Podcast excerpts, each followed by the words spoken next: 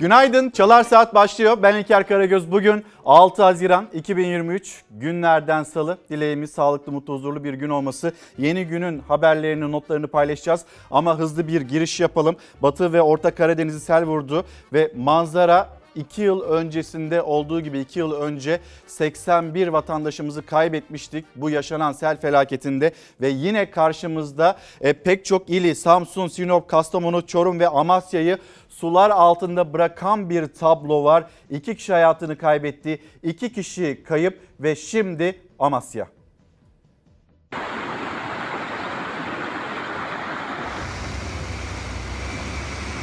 Karadeniz'i etkisi altına alan şiddetli yağışlar Amasya'da yolları kapadı. Ev ve iş yerlerini su basarken köylerde ekili alanlar hasar aldı. Sel sularına kapılan iki kişiden birinin cansız bedenine ulaşıldı.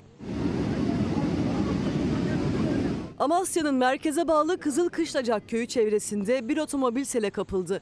Murat Ekşi'nin cansız bedenine ulaşılırken aynı araçtaki Zilal Şahin'i arama çalışmaları sürüyor. Amasya'da 4 Haziran'da başlayan sağanak yağış hayatı olumsuz etkiledi. İlk gün sele sebep olan yağışlar Amasya Taşova D100 karayolunu ulaşıma kapadı. Ekiplerin saatler süren mesai sonucu çamur ve yola düşen taşlar temizlendi. Yol trafiğe açıldı. Kent merkezinde ana caddeler suyla doldu. Zemin katlardaki ev ve iş yerlerini su bastı.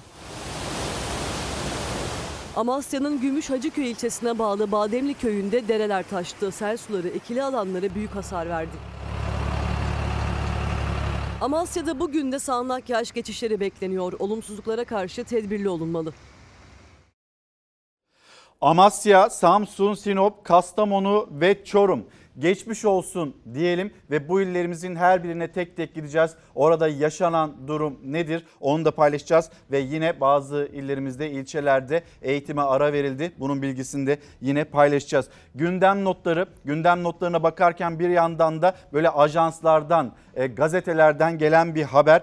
Dolar rekor üzerine rekor kırıyor. E, serbest piyasada 21 lira 67 kuruşu gördü dolar ve euro 23 lira 71 kuruş seviyesinde hemen sıcağı sıcağına bu bilgiyi paylaşalım. Sonra MIT'in yeni başkanı İbrahim Kalın oldu. Gündem notları arasında Kara Kuvvetleri Komutanı Musa Avsever Genelkurmay Başkanı olarak atandı. Yeni kabine de bugün ilk toplantısını yapacak. Nasıl bir yol haritasıyla ilerleyecek yeni kabine konuşacağız. Doğalgaz sepetten çıktı. Enflasyon 17 ayın e, en düşük seviyesine geriledi. %39,6'lık e, o oranla işçinin, memurun, emeklinin maaş zammı peki bu ne olacak? Hüsranla mı sonuçlanacak? Bunu beraber değerlendireceğiz. Bugün başlığımız e, yine her zaman olduğu gibi Çalar Saat bu başlık altında bizlere mesajlarınızı ulaştırabilirsiniz. İşte görüyorsunuz memleketimiz yağış altında ve su baskınları da yaşanıyor. Kendi yerinizden, yörenizden de bizlere mesajlarınızı iletebilirsiniz. Bu arada gündemin sıcak notları arasında bir tarafta Cumhur İttifakı, AK Parti, yeni kabine bunu takip ediyoruz. Yeni atamalar ama aynı zamanda e, Millet İttifakı, Millet İttifakı ile birlikte Cumhuriyet Halk Partisi CHP'de de değişim isteği, kral çıplak mektupları yine genel merkeze gönderilen aynı zamanda da olağan kurultay hazırlıkları devam ediyor. Kılıçdaroğlu A takımını kurdu. MYK'da 9 yeni isim var artık. Parti örgütü ve örgüt e, yönetimlerinden de sorumlu genel başkan yardımcılığı kaldırıldı. Yani örgüt de artık genel başkana Kemal Kılıçdaroğlu'na bağlandı. Bu konuyla ilgili yeni sıcak açıklamaları var Kemal Kılıçdaroğlu'nun ama değişim isteyenlerin e, önüne çıkan bir isim var. İstanbul Büyükşehir Belediye Başkanı Ekrem İmamoğlu. Yani bir tarafta genel merkezde böyle bir çalışma devam ederken ve yeni bir A takımı oluşturulmuşken diğer tarafta değişim isteyenler adına Ekrem İmamoğlu acaba bir söz söyleyecek mi? E, gözler aynı zamanda İmamoğlu'nda olacak. Can Atalay Hatay'dan milletvekili seçti. Türkiye İşçi Partisi'nin milletvekili kendisi ama hala cezaevinde. Cezaevinden çıkmadı, meclise gelmedi, yeminle edemedi ve siyasette bunun tartışması sürüyor. Ee, AK Parti'nin meclis başkanı adayı Numan Kurtulmuş dün konuşmuştuk. Kulislerde kuvvetli e, olarak ihtimal olarak görülen kişiydi kendisi ve yarın da artık Türkiye Büyük Millet Meclisi'nde meclis başkanlığı yarışı başlayacak. Vedat Bilgin çözülecek çok sorun var çalışma hayatında diyerek gitti. Bu arada Nurettin Nebati de oh be diyerek gitmişti. Vedat Bilgin çözülecek sorunlara dikkat çekti. Yeni kabine bugün toplanacak ilk toplantısını yapacak ve yeni Çalışma Bakanı e, yine kendisi ismi Vedat. Vedat Işıkhan e, gözler, çalışanların gözleri, işçilerin, memurların, emeklerin gözü yine yeni bakanda, Çalışma Bakanı'nda olacak. E, Kanton'un kraliçesi Nurhan Damcıoğlu 82 yaşında hayatını kaybetti. Allah rahmet eylesin. Bugünün gündem maddeleri böyle ana başlıkları ekranlarınıza e, getiriyorum sizinle paylaşıyorum ama aynı zamanda gazetelerin yazdıkları var. Pahalılıkla ilgili haberler var. Onları da birazdan paylaşacağız hızlı hızlı. Şimdi sizleri bir Antalya'ya götürelim. Antalya'da bir apartmanda çıkan yangın ve can pazarı.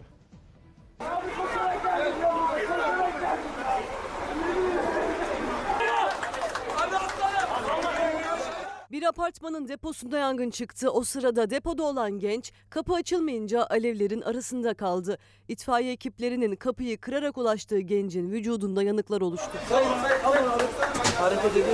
Antalya'nın Muratpaşa ilçesi Sinan Mahallesi'nde bulunan 5 katlı binada çıktı yangın. Depoda başlayan yangında apartman sakinleri dumanları fark edince hemen itfaiye ekiplerine haber verildi. İtfaiyenin çalışmaları sırasında polisler çevrede güvenlik önlemi aldı. Depoda kapıyı açamayan genç alevlerin arasında mahsur kaldı. Ekipler kapıyı kırarak genci kurtardı. Yoğun dumandan etkilenen gencin vücudunda yanıklar oluştu. Mahsur kalan kişinin yakınları nefeslerini tutarak gelecek iyi bir haberi bekledi. Hastaneye kaldırılan gencin durumunun iyi olduğu açıklandı. Yangının çıkış sebebine ilişkin soruşturma başlatıldı. Hızlı bir şekilde gazetelerle ilerleyelim. Bir gün gazetesi e, döneceğiz. Orta ve Batı Karadeniz'i vuran sel felaketi ve o sel felaketi hiçbir ders almadık. İşte hiç ders almamışlar diyor Bir Gün gazetesi de. Bundan iki yıl önce tam 81 yurttaşın yaşamını yitirdiği Batı Karadeniz'deki selden ders alınmadığı açığa çıktı. Yanlış yapılaşmayla birlikte felakete dönüşen kuvvetli yağışlar Karadeniz'in birçok kentinde sele yol açtı. Samsun ve Amasya'da sel nedeniyle iki kişi yaşamını yitirdi. Amasya'da bir kişi kayıp. Uzmanlar ekolojik yıkım ve rant politikaları sürdükçe değişen bir tablo olmayacaktır. Her yaşta aynı tablo ortaya çıkacaktır değerlendirmesinde bulundu. Sonra bir başka haber vicdan kalmadı. Elektrik dağıtım şirketleri depremin ardından ertelenen faturaları toplu şekilde göndermeye başladı. Afetzedeler yüklü faturayla karşı karşıya. Ne yapıyorlarmış bir daha okuyalım mı? Elektrik dağıtım şirketleri depremin ardından ertelenen faturaları toplu şekilde göndermeye başlamışlar. Ve bu kadarına pes diyor Bir Gün Gazetesi. Sonra manşet haber TÜİK dümeni milyonlarca emekçinin geliriyle oynadılar. Bu konuda siz ne düşünüyorsunuz? Hepimizin cep telefonuna geldi. Hadi bakalım doğalgazı bulduk Karadeniz'de. Dolayısıyla bu ayki bu ayki doğalgaz faturaları ücretsiz almayacağız denildi. E şimdi alınmış olmuyor mu?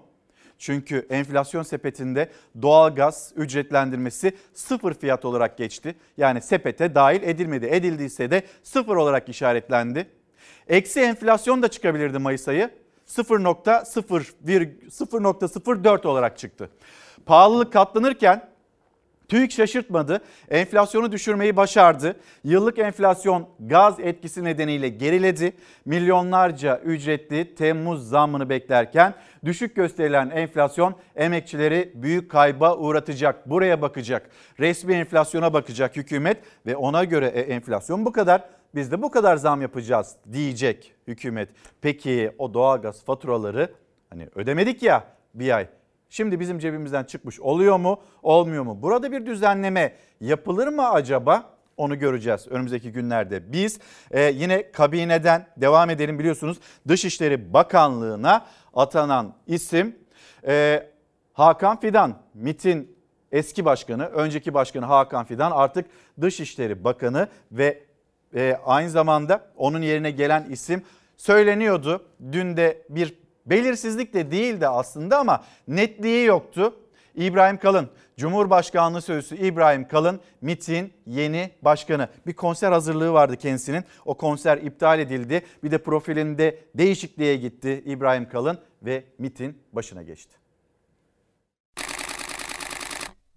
8 yıl 6 ay 13 gün taşıdığım Dışişleri Bakanlığı bayrağını değerli kardeşim Hakan Fidan'a devrediyorum. Devletimize, milletimize, vatanımıza hayırlı uğurlu olsun. Allah mahcup etmesin. Mevlüt Çavuşoğlu 8 yıldır yürüttüğü görevi devretti. 13 yıldır Milli İstihbarat Teşkilatı'nın başında olan Hakan Fidan, Dışişleri Bakanlığı koltuğunun yeni sahibi. Fidan'ın göreve başlamasının ardından MİT'in yeni başkanı da belli oldu. MİT Başkanlığı koltuğuna Cumhurbaşkanlığı Sözcülüğü görevini yürüten İbrahim Kalın oturacak. Milli dış politika vizyonunu ilerletmeye devam edeceğim. Assubay Hakan Fidan akademisyenlik yaptı. 2003 yılında TİKA Başkanlığı sonrasında Başbakanlık Müsteşar Yardımcılığı görevine getirildi. 2010 yılında MİT Müsteşarı oldu. Sayın Fidan'ın ben adaylığına olumlu bakmıyorum. Ahmet Davutoğlu'nun AK Parti Genel Başkanlığı döneminde 2015 seçimlerine giderken milletvekili adaylığı için MİT Müsteşarlığı görevinden istifa etti Hakan Fidan. Cumhurbaşkanı Erdoğan'ın tepkisi sonrasında siyasetten geri adım attı. MİT Müsteşarlığı görevine döndü. Aradan geçen 8 yılın ardından bu kez Cumhurbaşkanı Erdoğan'ın isteğiyle MİT Başkanlığını bıraktı. Artık Dışişleri Bakanı. Hakan kardeşim uluslararası ilişkilerin teorisi kadar pratiğine de hakim bir dava arkadaşımdır. Başta FETÖ ve PKK olmak üzere yurt dışındaki terör şebekelerine karşı birlikte mücadele ettik. Milli İstihbarat Teşkilatı'nda 13 yıl süren ve ağır sorumluluk gerektiren görevimin ardından aynı derecede mesuliyet gerektiren Dışişleri Bakanlığı'na atanmış olmam nedeniyle şahsıma gösterdikleri güven ve takdirleri için Sayın Cumhurbaşkanıma şükran, şükranlarımı arz ediyorum. Devletimizin ve milletimizin bütünlüğü, güvenliği ve refahı için elimden gelen her türlü gayreti göstereceğim.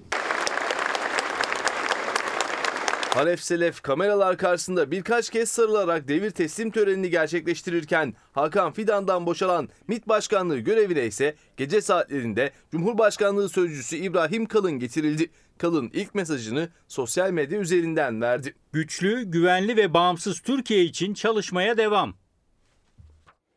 Görüntüsü vardı. Belki de ilk kez Hakan Fidan'ın sesini duyduk. Hakan Fidan'ın bu kadar uzun bir konuşma yaptığına da tanıklık ettik. Artık kameraların önünde daha fazla yer alacak. 2015 yılında Ahmet Davutoğlu işte o dönem genel başkandı, başbakandı ve o süreçte 2015 seçimlerine giderken Hakan Fidan'ı MİT müsteşarlığı görevinden alıp listelerine eklemek istemişti. Belki de kabinesinde görmek istemişti.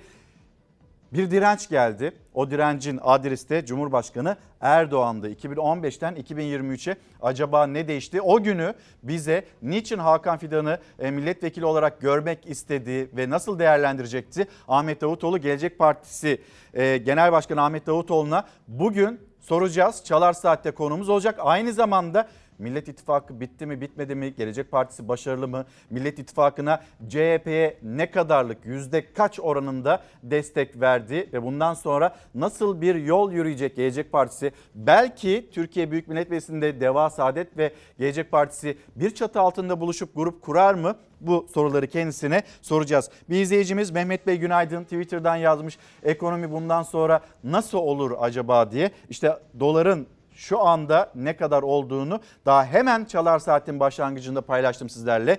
21 lira 67 kuruş dolara gelen ve doların bu kadar yükselmesi, dolardaki artış Türk lirasındaki e, azalma, erime ve bizim karşımıza ne olarak gelecek? Pek çok kalemde zam olarak gelecek. Aynı ölçüde zam olacak mı peki maaşlara? E, bakıyorsunuz TÜİK'in hesaplaması güzel bir sonuç çıktı TÜİK. Kendisini alkışlıyor. Kendi kendisini alkışlıyor. %39'luk enflasyonu. E, bu o enflasyon oranlarına bakılacak. Sonra da bir maaş zammı yapılacak. Öyle olmasın diyor çalışanlar. Bizler de burada sizin sesiniz olarak hatırlatmaya devam edeceğiz. İnsanların yaşayabileceği, onurlu bir şekilde yaşayacağı ücretlerin, ücretlendirmenin olması gerekiyor. Ekonomide artık yeni bir isim var. Nurettin Nebati yok.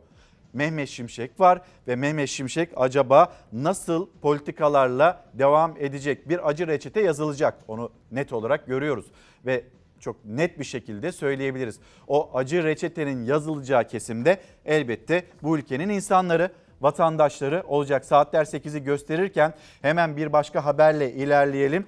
Ee, Yaşar Güler yeni Milli Savunma Bakanı ve Genelkurmay Başkanlığında yeni bir isim var. Kara Kuvvetleri Komutanı Musa Avsever Genelkurmay Başkanı olarak atandı. Milli Savunma Bakanlığı'nda koltuk değişimi gerçekleşti. Hulusi Akar görevi Genelkurmay Başkanı Yaşar Güler'e bıraktı. Kara Kuvvetleri Komutanı Orgeneral Musa Avsever ise Güler'in yerine Genelkurmay Başkanı olarak görevlendirildi. Cumhurbaşkanı Erdoğan'ın tank palet fabrikasındaki törende muhalefeti eleştirirken kurduğu cümleleri üniformasıyla alkışlaması çok tartışılmıştı Yaşar Güler'in.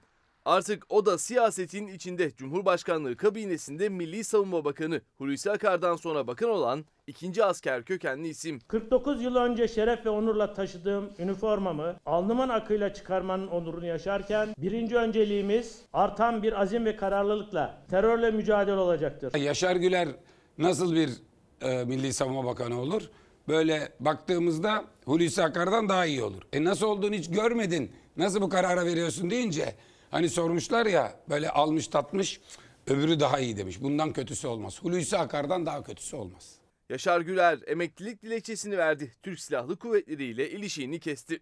Yaşar Güler'den boşalan Genelkurmay Başkanlığı görevi için Kara Kuvvetleri Komutanı Orgeneral Musa Avsever görevlendirildi. İletişim Başkanlığından yapılan açıklamada Kara Kuvvetleri Komutanı Orgeneral Musa Avsever mevcut görevi uhdesinde kalmak suretiyle yerine bir isim atanıncaya kadar Genelkurmay Başkanı olarak görevlendirilmiştir dendi. Savunma Sanayi Başkanlığında da değişime gidildi. İsmail Demir'in yerine Haluk Görgün atandı. Nabi Bey günaydın, günaydın diyen izleyicilerimizi yakalayayım bir yandan. Hem takibi alan izleyicilerimiz var hem günaydın diyenler var. Ekonomiyle ilgili bu saatten sonra kolay kolay işler düzelmez yorumu yapan izleyicilerimiz var. Sonra Cumhuriyet Halk Partisi, Cumhuriyet Halk Partisi'nde bir değişim rüzgarı esecek mi esmeyecek mi? A takımı ve bununla ilgili işte dün karşımızda yeni bir vitrin var. Yalnız yine eleştiriler de devam ediyor Cumhuriyet Halk Partisi'nde. Bir de kral çıplak çıkışı. Tanju Özcan'dan ve gözlerin çevrildiği isim, adres Ekrem İmamoğlu. Dün karşılaşılan MYK ile ilgili Ekrem İmamoğlu nasıl bir yorum yapacak ve bundan sonra nasıl bir e, yaklaşım içinde olacak Ekrem İmamoğlu göreceğiz. Hemen bir Cumhuriyet Gazetesi diyelim sonra ekonomi başlığına da geçiş yapmış olalım. Emekçi maaşı tırpanlandı. Enflasyonun doğalgazda düşmesi ücret zamlarını vuracak. TÜİK'e göre Mayıs ayında tüketici enflasyonu aylık %0,04, yıllık %39,59 oldu. Bundan sonraki haberimiz de yönetmenimize de e, söyleyeyim, rica edeyim enflasyon olsun. O zaman enflasyon haberini burada bir paylaşalım. Ekonomistler seçim müjdesi olarak verilen ücretsiz doğalgazın sıfır olarak hesaplanmasıyla enflasyonun 1,5-2,5 puan arasında düşük çıktığını açıkladı. ENAK enflasyonu aylık %5,68, yıllık %105,45 olarak hesapladı. Krizin etkisi derinleşecek. Mehmet Bey soruyordu. Acaba ne olacak? Bundan sonra ekonomi düzelir mi, toparlar mı? Ne yapacağız diye. İşte krizin etkisi derinleşecek haberi. Burada bir karikatür var. Ona da bakalım hep birlikte yoksulluk sınırından açlık sınırına düşen HG törenle yamasını NC'ye devretti. Devir teslimlere bir gönderme ve işte yama bir elden diğer bir ele geçiyor. Ve o elden diğer ele geçerken de oh be diye bir ses duyuyorsunuz. Kime gönderme? Nurettin Nebati.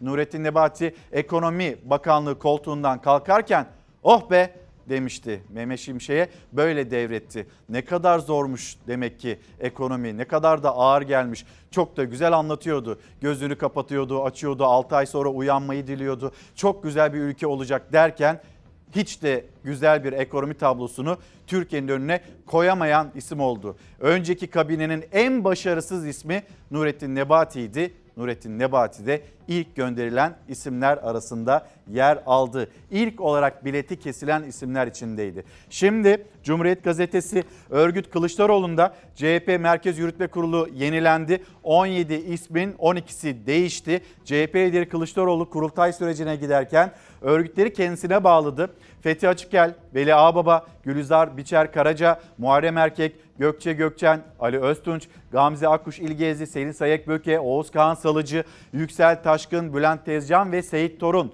görev almadı. Bu isimler içinde Ekrem İmamoğlu'nun itiraz ettikleri de vardı. Onlar olmasın artık. Yenileri olsun. Hatta bizim de önerilerimiz olabilir demişti kendisi genel başkanla görüşmesinde. Birkaç kez o görüşmeden çıkan sonuç buydu. Ama Ekrem İmamoğlu'nun istediği isimler yine CHP'nin A takımında yer aldı mı derseniz hayır çok da Ekrem İmamoğlu'nu tatmin edecek bir MYK yok. Ekrem İmamoğlu bundan sonra ne yapacak? Şimdi ne yapalım? O zaman enflasyon haberiyle devam edelim. Hilal de hazırlamış madem. Acaba ekonomi bundan sonra nasıl bir çizgi içinde olacak? Ve enflasyon ve şampiyon patates. Bir ay boyunca doğal gaz tüketiminden ücret almayacağım. Eksi %2,3 oranında daha düşük çıkmasına yol açmıştı. Neredeyse %0 oranında bir enflasyon verisiyle karşı karşıya kaldık. Bedelsiz doğalgazın faturası seçim sonrası ilk enflasyon hesabıyla karşılanmış oldu. Çalışanın emeklinin Temmuz zammından TÜİK Mayıs ayının enflasyonunu aylık %0,04 olarak açıkladı. Yani Mayıs ayında fiyatlar hiç artmadı TÜİK'e göre. Yıllık enflasyonsa doğalgaz kalemi sıfır olarak kayda düştüğü için %39,59'a geriledi. Tüm bu oranlar İstanbul Ticaret Odası'yla da Enag'la da yine ters düştü. Ben Haziran ayında da enflasyonun doğalgazdan dolayı düşük çıkacağını düşünüyorum. Aylık 25 metreküp doğalgazın bedelsiz olarak kullanıcılara verileceği söylenmişti. Tamamının bedelsiz olacağı dikkate alınarak bir hesaplama yapılacak. Akademisyenlerden oluşan ENAG bu nedenle iki ayrı hesapla enflasyon oranı açıklamaya başladı. Doğalgaz fiyatının sabit tutulduğu hesaba göre aylık enflasyon %7,35 ama TÜİK'in tercih ettiği gibi doğalgaz fiyatının sıfır olarak kabul edilmesiyle aylık enflasyon %5,68'e düşüyor. Konut grubunun enflasyon sepetindeki ağırlığı %16,6. TÜİK Mayıs ayında fiyatların %13.79 oranında gerilediğini söylüyor. Yani düştüğünü söylüyor. Konut grubunun enflasyona etkisi aylık bazda eksi %2,3 olmuştur. Temmuz zamları ilk 6 ayın enflasyonuna göre hesaplanacak. Mayıs ve Haziran'daki bu %2,3'lük doğalgaz hamlesi maaş zamlarını eritecek. Ekonomi profesörü Yalçın Karatepe tek bir kalemin etki ettiği o ücret erimesini bir bir hesapladı. Asgari ücretlinin aylık kaybı ne kadar olacak Temmuz'dan itibaren diye baktım. 196 lira olacak. 9 bin lira emekli aylığı alan birisi için 207 liralık aylık bir kayıp var. 15.500 lira ortalama öğretmen maaşı baktım. Onlarda aylık 357 liralık bir kayıp oluyor. Bize bedelsiz olarak verildiği söylenen doğalgazın bedeli bizden zaman içerisinde tahsil edilmiş oldu. Şeffaflık, tutarlılık, öngörülebilirlik ve uluslararası normlara uygunluk temel ilkelerimiz olacaktır. Eğer şeffaf olunması isteniyorsa ilk yapılması gereken şey bize söylesinler beyaz peyniri e, enflasyona hangi fiyattan dahil ettiklerini, çocuk ayakkabısını. Bu iyi bir başlangıç olur. Madde sepeti diskin hukuki girişimine rağmen de açıklanmıyor. Ekonomist Karatepe'ye göre çalışanı emekliyi düşük zam çokça kemer sıkma bekliyor. Mehmet Şimşek'in yapacağı şeylerden bir tanesi de sıkı maliye politikası. Yani daha az para öde. Kime? Çalışana, emekliye daha az para öde. Bir refah payı vesaire gibi şeyler eklenmeyecek. Bir Hürriyet ve Milliyet gazetesi yapalım. Hızlıca gelsin ekranlarınıza. Dimitris'in gözünden Yunanistan'ın eski savunma ve dışişleri bakanı Dimitris Avramopoulos Cumhurbaşkanı Erdoğan'ın göreve başlama törenine katılan davetlerden biriydi. Erdoğan'la geçmişten gelen dostluğu nedeniyle orada bulunan e, Dışişleri Bakanı Yunan televizyonlarına izlenimlerini şu cümlelerle anlattı. Bir şeyler değişecek demiş. NATO Genel Sekreteri Stoltenberg oradaydı. NATO demek ABD demek. Kabineye giren isimlerin de anlamı var. Eğitim düzeyi yüksek şahsiyetler göreve geldi. Yeni kabine Türkiye'de bir şeylerin değişeceğine işaret diyor kendisinin yorumu. Böyle bu arada Ankara'ya gelen bir isim var. Ekonominin başına Mehmet Şimşek'in gelmesinin ardından Merkez Bankası Başkanlığı için Amerika Birleşik Devletleri'nde müthiş Türk kızı olarak bilinen Hafize Gaye Erkan'ın adı geçiyor. Ve Erkan öyle görünüyor. Merkez Bankası'nın başına geçecek. Mehmet Şimşek de bu görüşmeyi de gerçekleştirdi. Peki Milliyet Gazetesi, Milliyet Gazetesi'nin manşeti aslında yeni kabinenin ipuçlarını da bizlere gösteriyor. Üst üste bindi. Tekrar bir bakalım. Yeni kabinenin anatomisi diyelim Milliyet Gazetesi'nden yeni bakanlar ağırlıkla teknokrat yeni dönemde iç ve dış siyasetle ekonomi politikalarında önemli değişikliklere gidilebileceğinin sinyalleri de geliyor. Yeni kabine detaylarına bakarız ancak önce bir devir teslimleri tamamlayalım. Yeni kabinenin bugün ilk e, toplantısını yapacağını da hatırlatarak. Yeni görevinin hayırlı olmasını temenni ediyoruz. Pandemi gibi 11 ilimizi etkileyen deprem felaketi. Hamdolsun bütün bu zorlukları alnımızın akıyla çıktık. Bütçe görüşmelerinde muhalefet haksız bir şekilde hep atanmış seçilmiş tartışmaları yapardı. O tartışmalara da bir son noktayı koymuş olacak Sayın Cumhurbaşkanı. Cumhurbaşkanlığı hükümet sisteminin ilk Cumhurbaşkanı yardımcısı Fuat Oktay artık milletvekili. O meclise girerken geçen yasama yılında Plan Bütçe Komisyonu Başkanı olan Cevdet Yılmaz yeni Cumhurbaşkanı yardımcısı. Enflasyonla mücadeleye özel bir önem ve öncelik vereceğiz. Beni bugünlere getiren çok kıymetli anne babama, her daim bana destek olan eşime ve küçük kızlarıma teşekkür ediyorum. Enerji Bakanlığı devir tesliminde ise duygusal anlar yaşandı. Fatih Sönmez'in koltuğunda artık Alparslan Bayraktar var. Türkiye'nin Amerika Büyükelçisi Murat Mercan'ın damadı. Nikah şahidi de Cumhurbaşkanı Erdoğan'dı. Yapışlet devlet projeleri yaparken bir taraftan da ülkemizin dört bir köşesinde yüzlerce projeyi de kamu bütçesinden aynı anda yaparak milletimizin hizmetine sunan bir bakanlık haline geldik. Bu projelerimize de inşallah devam edeceğiz. Adil Kara İsmailoğlu koltuğunu Karayolları Genel Müdürü Abdülkadir Uraloğlu'na bıraktı. Döviz garantili projelerin hazineye getirdiği yük tartışılırken yeni bakan da garanti projelere devam edeceğiz açıklaması yaptı ilk gününde. Kabinenin tek kadın bakanı Mahinur Özdemir Göktaş Aile ve Sosyal Hizmetler Bakanlığı'nı Derya Yanık'tan devraldı. Hem Türk hem Belçika vatandaşı. 2009 yılında Avrupa'nın ilk başörtülü milletvekili olarak Brüksel parlamentosuna girmişti. Çocuklarım Yusuf ve Hamza'yı da anmadan geçmek istemiyorum. Onların artık binlerce kardeşi var ve bu binlerce kardeşten duydukları mutluluğu ben de paylaşıyorum. Tabii sporun içerisinden gelen bir kardeşiniz olarak Binali Yıldırım'ın kabinesinde bir yıl Gençlik ve Spor Bakanlığı yapan Osman Aşkınbak bu kez yeni Cumhurbaşkanlığı kabinesinde Gençlik ve Spor Bakanı olarak göreve başladı. İçişleri Bakanlığı koltuğuna oturan Ali Yerlikaya İstanbul valisiydi. Ondan boşalan İstanbul valiliği görevine Gaziantep valisi Davut Gül atandı. Şimdi hemen bir bakalım kabinenin anatomisine. Cumhurbaşkanı Yardımcısı Yılmaz'ın Devlet Planlama Teşkilatı kökenli bir isim olması, hükümetin yeni dönem önceliklerine ilişkin güçlü bir mesaj. 2009'da bu arada e, Cevdet Yılmaz, Fuat Oktay ile ilgili atanmış seçilmiş tartışması bitmiştir artık diyor. Gülerek de bunu söylüyor. Fakat e, o tartışma kendisi için devam edecek. Çünkü şu anda kendisi atanmış bir isim.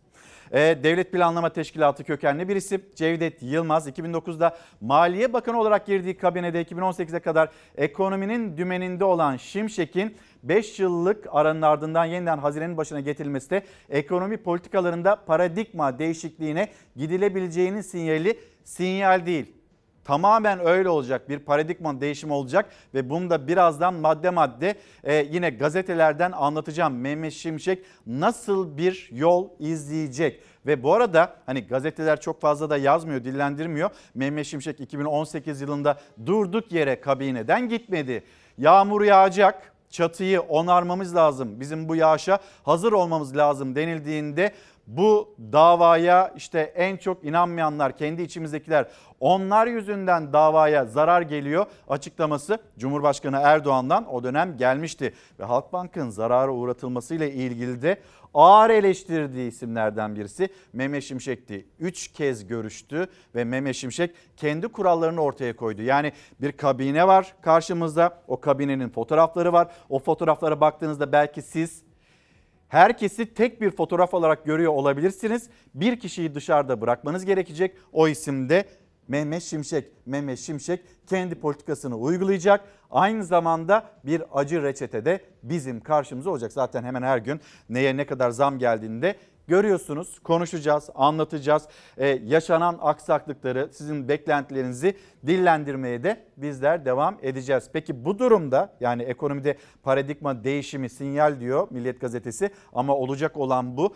Paradigma değişimi demek ne demek? Rasyonel olan ya da akılcı olanla e, yol yürüyeceğiz demek ne demek? E, öncekinin başarısız ve doğru bir model olduğunu olmadığını söylemek demek. Peki bundan sonra acaba nasıl bir reçete olacak karşımızda? Buyurun izleyelim. Sayın Şimşek uygulanan modelin, ekonomi politikalarının tamamının yanlış olduğunu, irrasyonel olduğunu, gerçek olmadığını, bunu rasyonel bir zemine oturtmaktan da başka Türkiye'nin çaresi kalmadığını söyledi. Bizim söylediğimizi noktaya gelmiş oldu. Türkiye'nin rasyonel bir zemine dönme dışında bir seçeneği kalmamıştır. Yeni Hazine ve Maliye Bakanı Mehmet Şimşek görevi devraldığı gün mevcut ekonomi modelinin sürdürülebilir olmadığını söyledi. Muhalefet o açıklamayı Erdoğan'ın savunduğu ekonomi modelinden dönüş olarak yorumlarken 5 yıllık maliyeti hesapladı. Gerek 2018'deki sistem değişikliğinden sonra gerekse 2021 Temmuz Eylül'ünden itibaren uygulanan yeni Türkiye ekonomi modeli iki modelde birlikte söylemek lazım. Bir, Türkiye'nin en az 200 milyar dolar rezervi yakıldı. İki, Türkiye tarihin en yüksek cari açıklarına maruz kaldı. Üç, enflasyon çok yükseldi Türkiye'de. Dört, büyüme yavaşladı. Bu kardeşinize yetkiyi verin. Ha, ondan sonra bu faizle şunla bunla nasıl uğraşılır göreceğiz. Cumhurbaşkanlığı hükümet sistemine geçildiği Haziran 2018'de dolar 4.75, politika faizi 17.75'ti. Mehmet Şimşek yeni sistemle hazinenin direksiyonunu Berat Albayrak'a devretti. 128 milyar dolar yok oldu. Kime satıldığı belli değil. Bunların kafası basmaz. Ben ekonomistim. Sayın Erdoğan istediği kadar alanım ekonomi desin, ekonomistim deyip dursun. Olmuyor, yapamıyor. Devlet ödediği faize bakın. Bu senenin 2023'ün bütçesinde de şimdiden 566 milyar faiz koydu. Artan faiz yükünün yanında Berat Albayrak döneminde 128 milyar dolar kimlere hangi kurdan satıldı hala bir açıklama yok. 5 yıllık sürede hazine ve maliyede 3 bakan değiştirdi Erdoğan. 2021 Eylül ayına gelindiğinde dolar kuru 8.64'e yükseldi. Politika faizi %19'du. Faiz indirimleri arka arkaya geldi. %19 olan politika faizi %8,5'a düştü kur korumalı mevduat sistemiyle hazinenin kasasından bir yılda çıkan 200 milyar liraya rağmen dolar kuru da tarihin en yüksek seviyesine çıktı. 21 lira 25 kuruş. Doları disiplin etmek için bir kur korumalı mevduat diye çok maliyetli bir yöntemi Türkiye'ye yeniden takdim ettiler. Bunun şu ana kadar maliyetinin e, bir defa 400 milyar üzerinde olduğunu tahmin ediyorum ben. Da 128 milyar doların çok konuşulmaya başladığı dönemden sonra yaklaşık bir 70 milyar dolar daha yine arka kapı operasyonlarıyla Türkiye'nin parası gitti. Yani bu yanlış politikaların rezervlere maliyeti aslında nereden baksanız en az 200 milyar dolar. Faiz sebep, enflasyon neticedir. Bu da benim tezimdir. Erdoğan'ın faiz düşerse enflasyon düşer tezi sonrası 2021 Ağustos ayında %19,52 olan yıllık enflasyon %85,51'e kadar çıktı. TÜİK verilerine göre enflasyon %39,40'a geriledi ama hala dünya sıralamasında zirvede.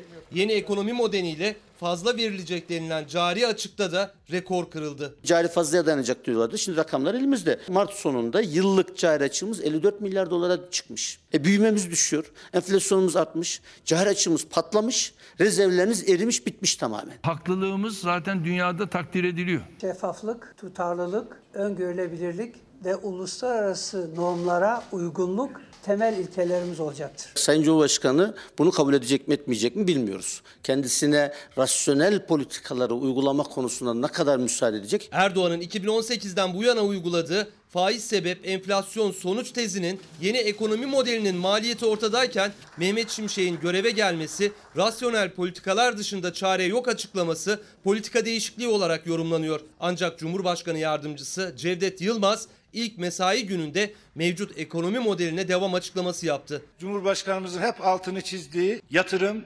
istihdam, üretim ve ihracat ile yolumuza devam edeceğiz. Bakalım bakalım kimler burada? Çalar Saati takip ediyor. Mine Hanım günaydın. Lefkoşe burada diyor. Adana'dan günaydın. Çiğdem Bulgay biz de buradayız diyor. Ankara'dan sevgiler. Hatice Hanım selamlar. Nide Mehmet Erdemli ve müdavim izleyicilerimizden zaten kendisi. Bursa'dan günaydın diyor Nurcan Çatal bizlere. Sonra 98 yaşında annemle birlikte izliyoruz. Sizi de çok seviyoruz. Ee, başarılarınız daim olsun demiş. Çok sağ olun. Çok naziksiniz. Ee, hemen Sema Demir, Sema Hanım'a da teşekkürlerimizi iletelim. Nuran Damcıoğlu'na çok üzüldüm. Kanto'nun kraliçesi bizim zamanımıza damgasını vurmuştu. Çok üzüldüm diyor. İsmail e, Bey de e, o zaman öyle diyelim Kanto'nun kraliçesiyle devam edelim. Hilal o haberimiz hazır.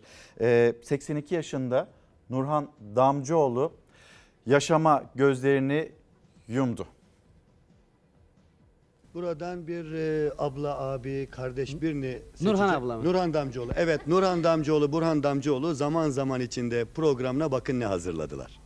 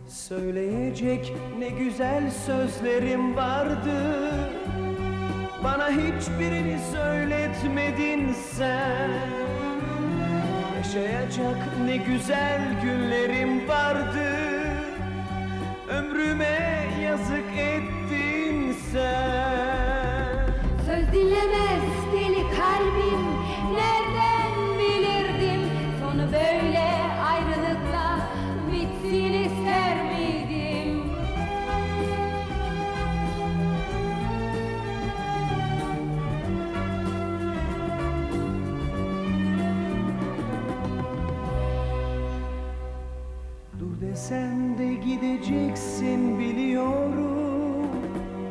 Biliyorum yalvarmak boşuna.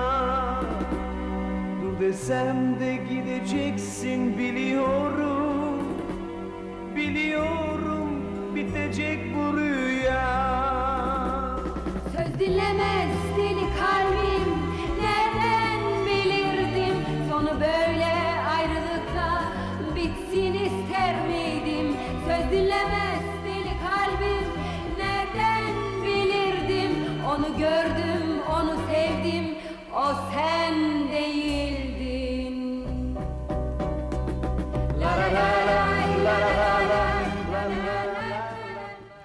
Nur içinde yatsın, huzurla uyusun diyor Semiha Hanım da.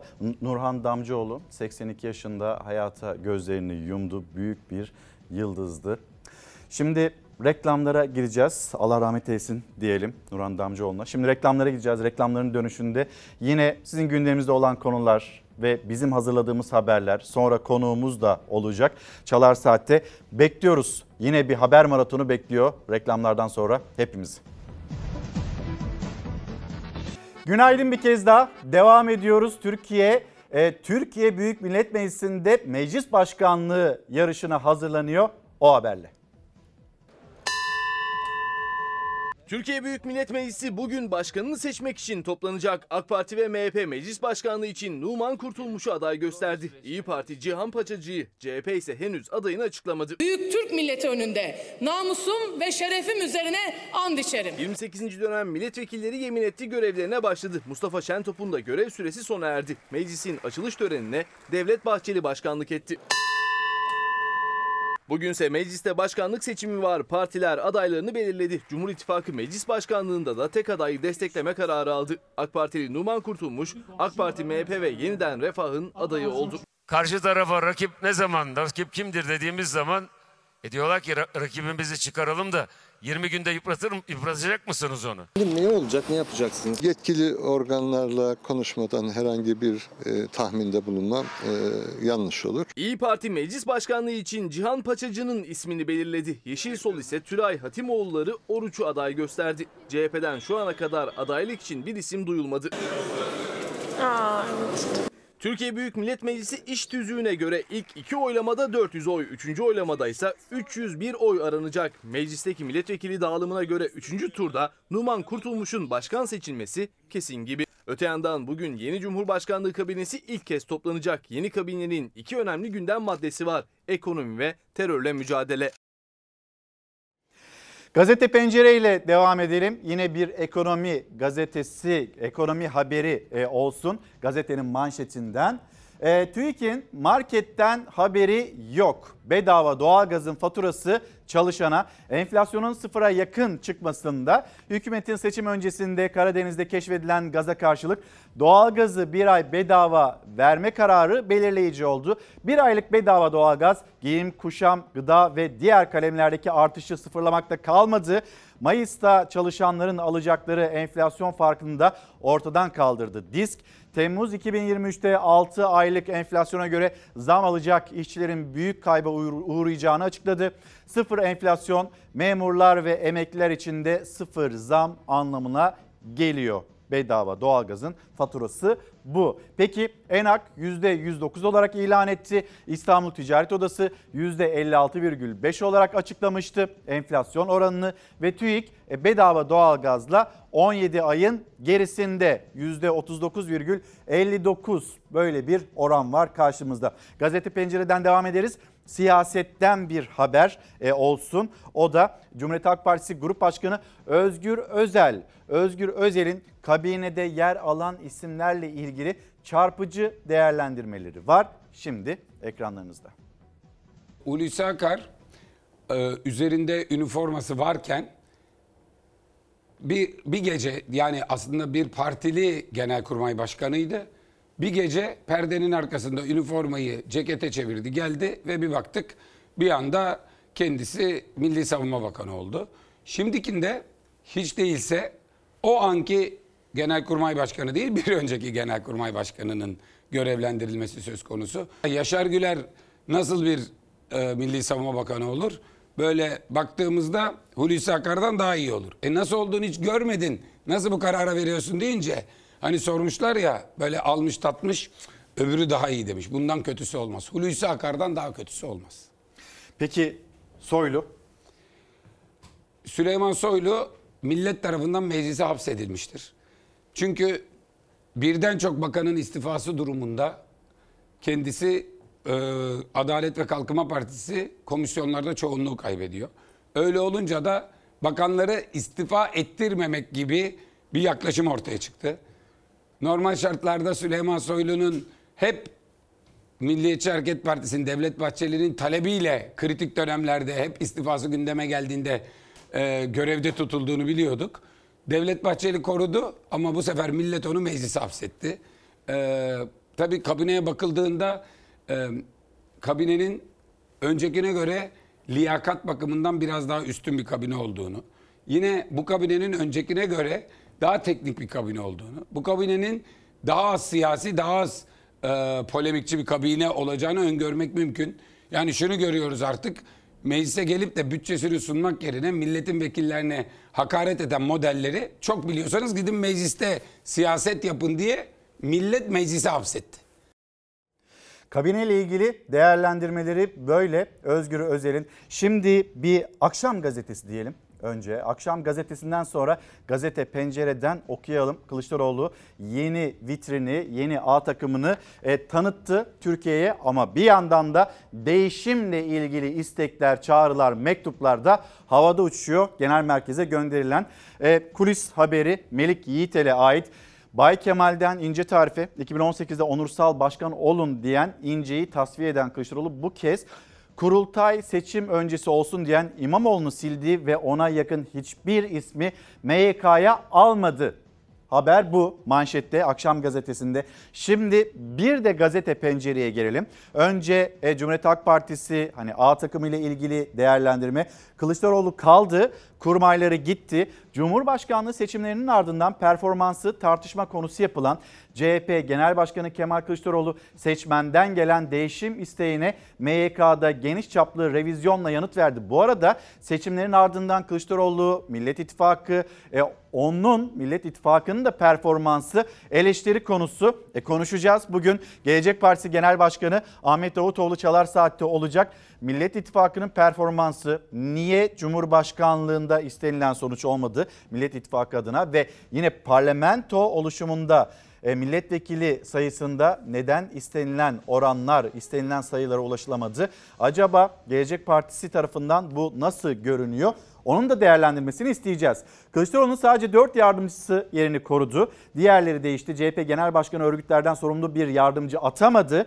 Tıpkı Akşener'in İyi Parti'de yaptığı gibi sorumluluğu kendi üzerine aldı. MYK kongre sürecini başlattı ama henüz tarih açıklanmadı. Şimdi bir başka açı, bir başka değerlendirme ve gözlerin çevrildiği isim Ekrem İmamoğlu mesela. Kılıçdaroğlu MYK'daki revizyon öncesi İstanbul Büyükşehir Belediye Başkanı İmamoğlu'yla kahvaltıda bir araya geldi. Kritik buluşmada İmamoğlu'nun Kılıçdaroğlu'na değişim talebini ve kendisine yakın bazı isimlere yeni yönetimde yer verilmesi isteğini ilettiği iddia edildi. Kılıçdaroğlu İstanbul Büyükşehir Belediye Başkanı'na yeni yönetimde işaret ettiği isimlere yer vermeyerek olumsuz mesaj göndermiş oldu. Bu durumda Ekrem İmamoğlu nasıl bir adım atacak? Gözler onda. Bir kez daha söyleyelim ve Cumhuriyet Halk Partisi yeni A takımı alınan kararlar. Nasılsınız? Gayet iyiyim sağ olun. Değişim herhangi neler beklemeliyiz? Onu önce oturup arkadaşlarımıza karar vermemiz gerekiyor. Toplumun beklentilerini dikkate aldım. Yenilenme istiyordu toplum, biz de onu yaptık. 4 günlük görüşme trafiği sonrası Kılıçdaroğlu A takımında büyük revizyona gitti. Merkez Yönetim Kurulu üye sayısını 17'den 14'e düşürdü. Parti örgütü ve örgüt yönetimlerinden sorumlu genel başkan yardımcılığını kaldırdı. CHP kurultaya hazırlanırken Kılıçdaroğlu örgütü kendisine bağladı. O kararını böyle savundu. Kendime bağladım diye her şeyi ben yapmayacağım. Tek başına çalışmayacağım. Bölge bölge çalışacak yetkililerimiz olacak. Önemli bir görüşme neler masada olacak? Hava yağmurlu. Genel güzel başkan bir gün değişimi olsun. Konuşacak mısınız? Masada var mı? Hep güzel şeyler konuştuk inşallah. CHP'de kongre sürecinin başlatılmasına karar verildi. Partiyi kongreye götürecek MYK belirlenmeden önce değişim diyen Ekrem İmamoğlu'yla da iki kez görüştü Kemal Kılıçdaroğlu. MYK'ya İmamoğlu'nun istediği bazı isimlerin de gireceği beklentisi vardı ama açıklanan A takımında o isimler yer almadı. Yürüyüşümüz sürüyor ve buradayız. Kılıçdaroğlu Sözcü TV'den İpek Özbey'e konuştu. İmamoğlu'yla aramızda sorun yok dedi. Ekrem Bey bizim bir metropolümüzün başarılı bir belediye başkanı. Diğer belediye başkanlarıyla nasıl görüşüyorsam kendisiyle de öyle görüştüm. Bir sıkıntımız yok. Kılıçdaroğlu'nun A takımında 5 isim koltuğunu korudu. Bülent Kuşoğlu, Faik Öztrak ve Devrim Barış Çelik mevcut görevlerine devam ediyor. Ahmet Akın yerel yönetimlerden sorumlu genel başkan yardımcısı oldu. Lale Karabıyık işveren örgütlerinden sorumlu. Şu anda mevcut görevde olan arkadaşlarımızla beraber bu süreci götüreceğiz.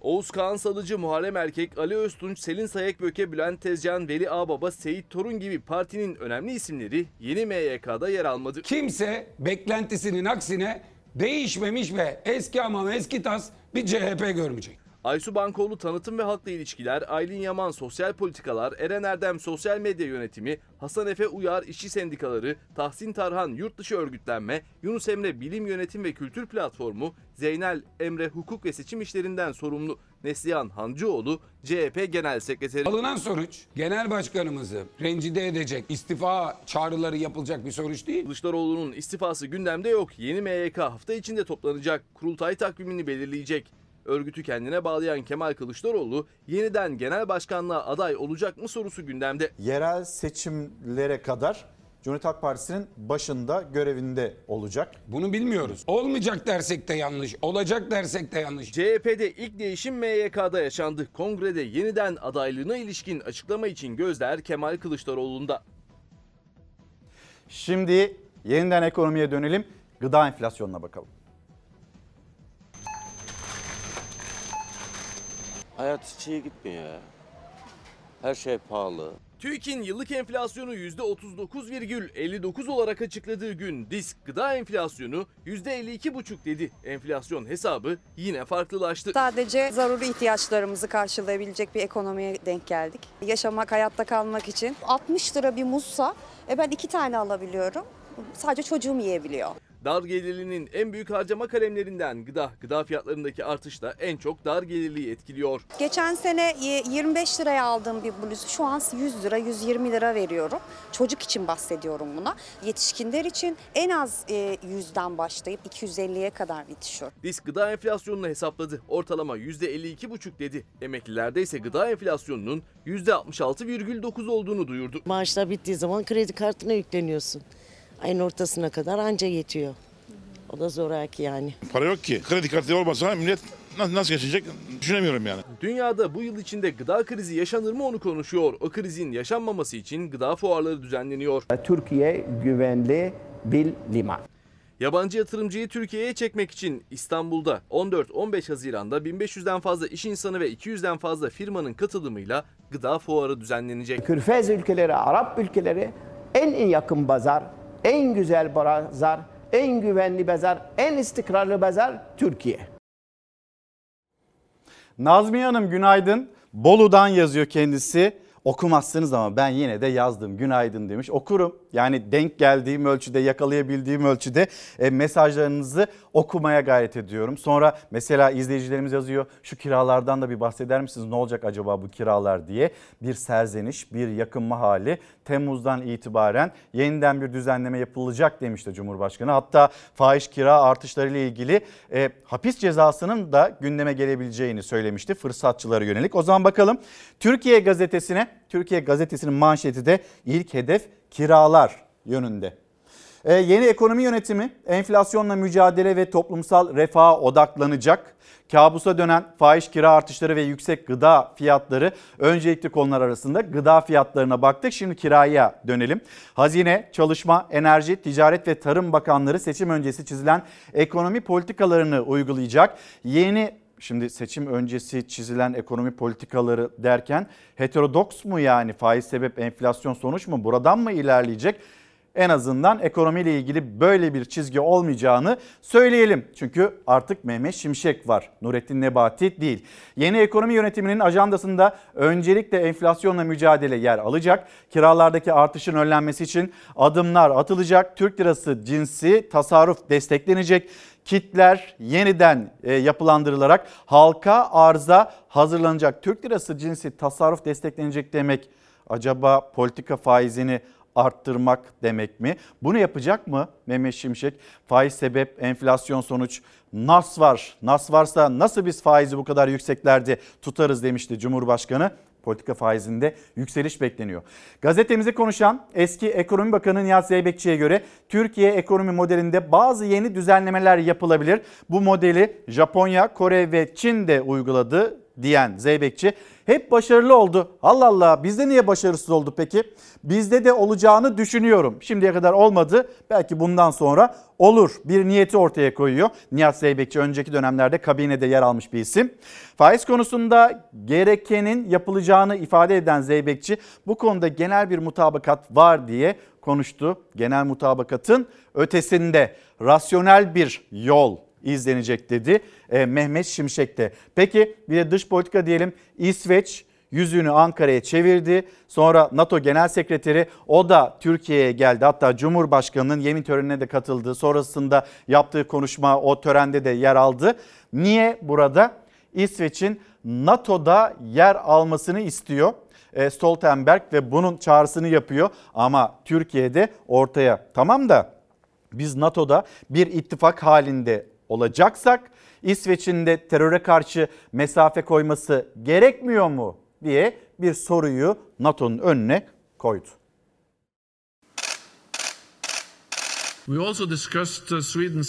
İsveç kendine düşen sorumlulukları yerine getirdi. Somut adımlar attı, yasalar değişti. Stoltenberg Cumhurbaşkanı Erdoğan'la görüştü.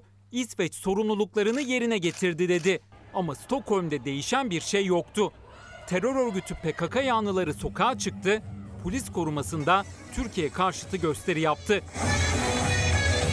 İsveç ve NATO'nun gözü kulağı Türkiye'de. İttifak üyeliğine onay bekliyorlar. Bu amaçla hazırlanan yeni terör yasası 1 Haziran'da yürürlüğe girdi. Terör örgütlerine destek veren ve finansman sağlayanlara yönelik cezalar ağırlaştırıldı. Cumhurbaşkanlığı seçiminin ardından NATO Ankara'yı ikna etmek için harekete geçti. Genel Sekreter Stoltenberg, Cumhurbaşkanı Erdoğan'la görüştü.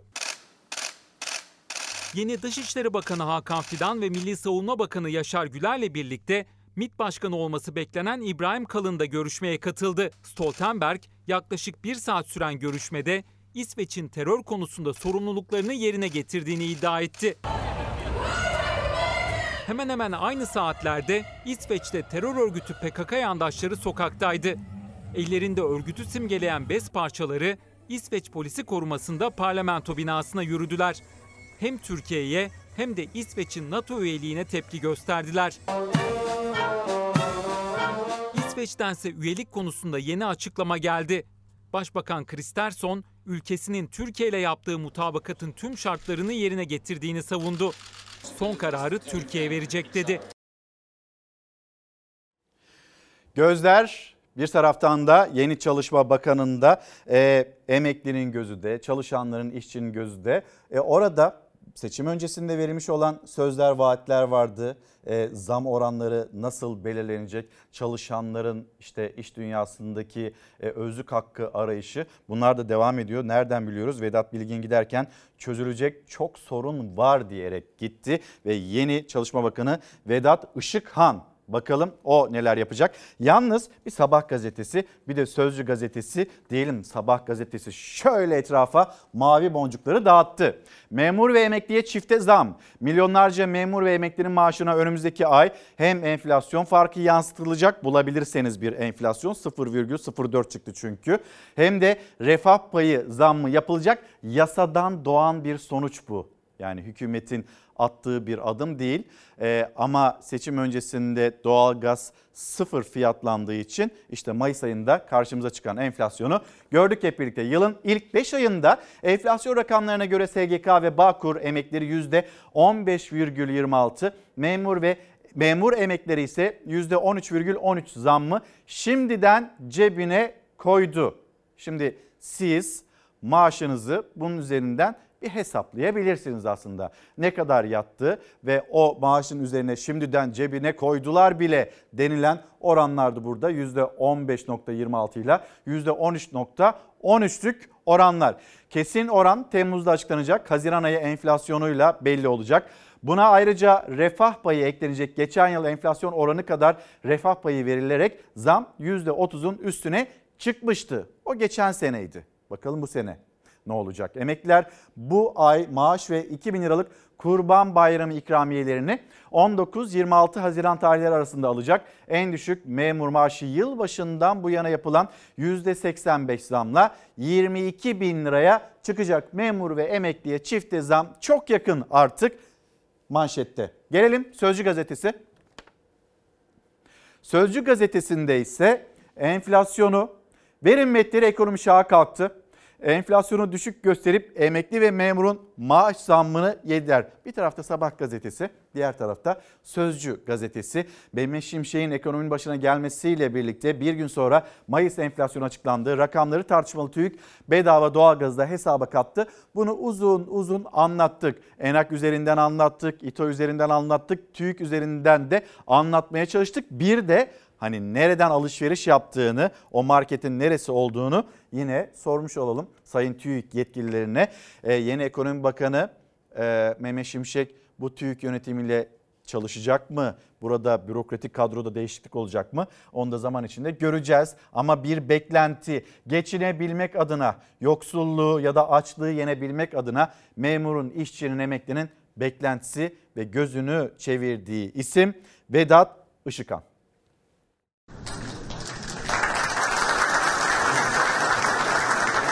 Çözülecek birçok sorun. Bedavalarımızın önünde birçok sorun gelecek. İşçi, memursun, emeklerimizin gelir seviyesini korumak ve artırmak için gereken ne varsa yapacağız. Vedat Işıkhan, Vedat Bilgin'den Çalışma ve Sosyal Güvenlik Bakanlığı görevini devraldı. Eski Bakan Bilgin çözülecek çok sorun var diyerek ayrıldı görevinden. Tüm çalışanların, emeklilerin gözü yeni bakanda. Seçim dönemindeki maaş vaatlerinde. Asgari ücret artışından memur ve emekli maaş zammına devamını getireceğiz. Aşağı yukarı 500 dolar civarında. Ona göre bir asgari ücret belirleyeceğiz inşallah. Çalışmalarımız hazır. Temmuz'da asgari ücretin 500 dolar seviyesine çıkarılacağı sözünü vermişti eski Çalışma Bakanı Vedat Bilgin. O sözü verdiğinde asgari ücretin karşılığı 9750 liraydı artık 10625 lira. Asgari ücretli en az %25 zammını bekliyor. Birlikte çalışacağız. Soru şu an yok. Yakın zamanda görüşeceğiz. Yeni Çalışma Bakanı Vedat Işıkhan ilk gün soruları yanıtsız bıraktı. Önünde ise asgari ücretin yanı sıra bir de memur maaşı zammı var. Cumhurbaşkanı Erdoğan %85 zam vaat etmişti. En düşük memur maaşı 22 bin lirayı bulacak. Biz bu yaklaşık 3 ayda yaklaşık 1 milyon dolar EYT üzerinde emekli ettik. Çok az insan kaldı. Onların da dosyaları birleştiriyor. Yani sorumluluk dosyalar. Onlar da çözülecek. Ve hala maaşı bağlanmayan EYT'liler eski bakan Vedat Bilgin devir teslim töreninde kat edilen yolu anlattı. Ama maaşı bağlanmayanların sayısı hala 1 milyon kişi civarında. Bilgin en geç 15 Haziran'a randevu vermişti. Maaşı bağlanmayan EYT'lilerin gözü de yeni bakanda. Bu ay sonuna kadar tamamlanır diye düşünüyorum. Tamamlanmasa da en fazla bir hafta veya 10-15 gün sarkar. Çok şeyler öğrendik hocamdan. Her kesimin memnuniyeti için azami hassasiyet göstererek bu süreçleri Allah'ın izniyle başarıyla netice edeceğiz. Her kesime memnuniyet sözü vererek başladı görevine Vedat Işıkhan. Temmuz zamlarından önce ilk sınavsa bu ayın sonunda. Erdoğan emeklilerin bayram ikramiyesinin yükseltileceğini söylemişti. Ne kadara çıkacak henüz hesap açıklanmadı. Emeklilerimizin bayram ikramiyesini 2000 liraya çıkardı. Şimdi bu rakamı daha da yukarıya çıkarmanın inşallah hesabı içerisindeyiz.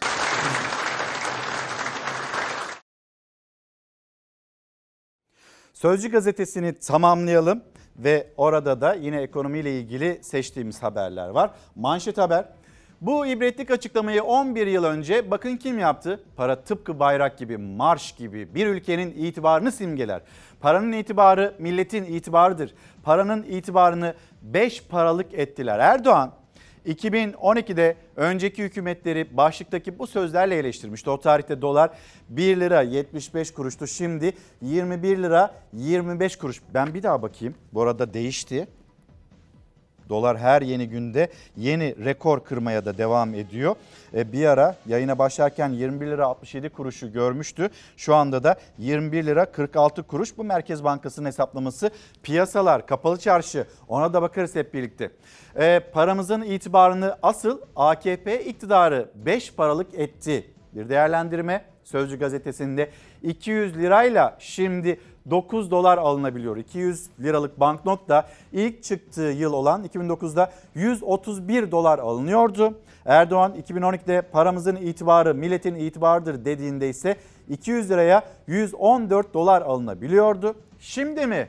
Şimdi 9 dolar alınabiliyor. Peki bir haber daha ne olacak ekonomi toparlar mı diye soranlar için Bakan Mehmet Şimşek ekonomide rasyonel olacak. Kemerlerinizi bağlayın. Türbülansa giriyoruz ve Şimşek nasıl bir reçete sunuyor? Şimşek'in enflasyonu Erdoğan'a sunduğu rapora göre enflasyonu düşürmek için politika faizi arttırılacak. Bu bir. Kredi hacmi daraltılacak. iki. Fiyat ve kira kontrolleri son bulacak. Nasıl? Yani piyasa kendi haline bırakılacak ve piyasada bir ürün ya da bir kira ücretlendirme kendi kendini bulacak. Biz buraya müdahale etmeyeceğiz anlamına geliyor. Fiyat ve kira kontrolleri son bulacak ifadesinden anlaşılan bu. kemerler sıkılacak, finansal kontroller kaldırılacak. Kemerleri sıkalım sıkmasına da kemer alacak paramız bile yok demişti. Dün bir izleyicimiz biz de sizlerle paylaşmıştık. Şimdi bir isterseniz memleket turu yapalım.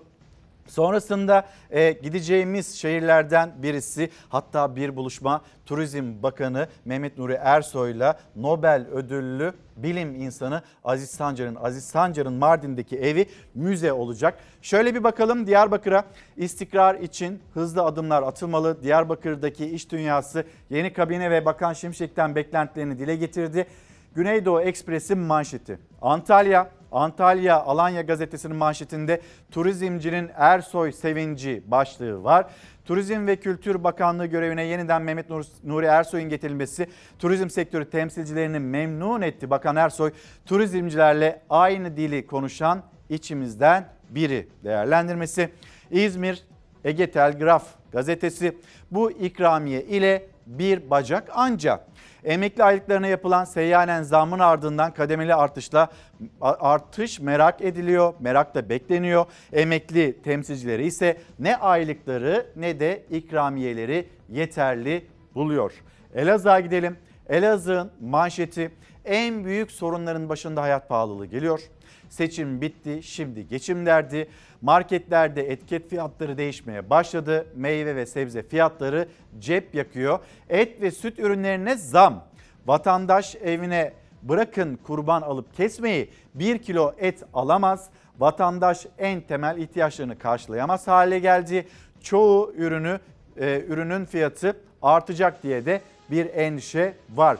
Tekirdağ'a gidelim bakalım. Tekirdağ Devrim gazetesi Tekirdağ Büyükşehir Belediyesi'nde 3 kişi görevden uzaklaştırıldı. Tekirdağ Büyükşehir Belediyesi'nin seçimden hemen sonra çıkarma kararı aldığı depremzedelere ilişkin İçişleri Bakanlığı tarafından açılan jet soruşturma ile 3 kişi görevden uzaklaştırıldı manşette. Antalya Kemer Gözcü gazetesi karette karettalar ve kum zambakları işgal altında Kemer'in Çıralı sahilinde ilginç olaylar yaşanıyor. Bir otel işletmesi tarafından geçtiğimiz yıl kesin korunacak hassas alan burasıyla ilgili çok uzun süredir devam eden ve bizim de takip ettiğimiz bir durum var.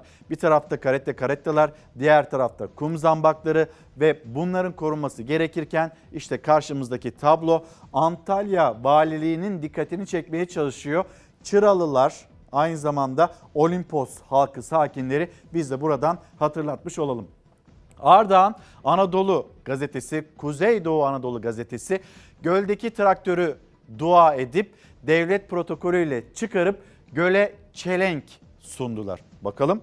Geçen kış tüm yüzeyi donan göl üzerinde drift yapmak için çıkarılan ancak buzların kırılmasıyla gölün derin sularına gömülen traktör saygı duruşu İstiklal Marşı'nın ardından müftünün dualarına amin diyen ilçe protokolünün onayı ile göle dalan özel dalgıçlar tarafından çıkarılmış. Bu şekilde tamamlayalım. Yerel gazeteleri şimdi sizleri hemen bir e, Aziz Sancar haberine götürelim. Ben Mardin Savur ilçesinde doğdum. Nobel ödüllü Türk bilim insanı Profesör Doktor Aziz Sancar'ın Mardin Savur'da doğduğu ev müzeye çevriliyor. Kültür ve Turizm Bakanı Mehmet Nuri Ersoy, Profesör Doktor Aziz Sancar'la görüştü. Aziz Sancar Anevi ve müzesi için çalışmalar başladı. Professor Aziz Sancar from Turkey. Profesör Doktor Aziz Sancar Türkiye'ye geldi. Cumhurbaşkanı Erdoğan'ın göreve başlama törenine katıldı. Ardından da Kültür ve Turizm Bakanı Mehmet Nuri Ersoy'la bir araya geldi. Yurt sevgisi, memleket sevgisi. Mardin Savur'da doğduğu evin müzeye çevrilmesi için çalışma başlatan Bakan Ersoy, Profesör Doktor Aziz Sancar'la Ankara'da yaptığı görüşmede Sancar'ın fikir ve görüşlerini aldı. Müze ev için çalışmalar başlatıldı. Efendim şimdi yeniden Batı ve Orta Karadeniz'i vuran sel felaketiyle devam edeceğiz. Can kayıplarımız var, kayıplar var ve şimdi detaylı olarak bakacağımız yer Samsun.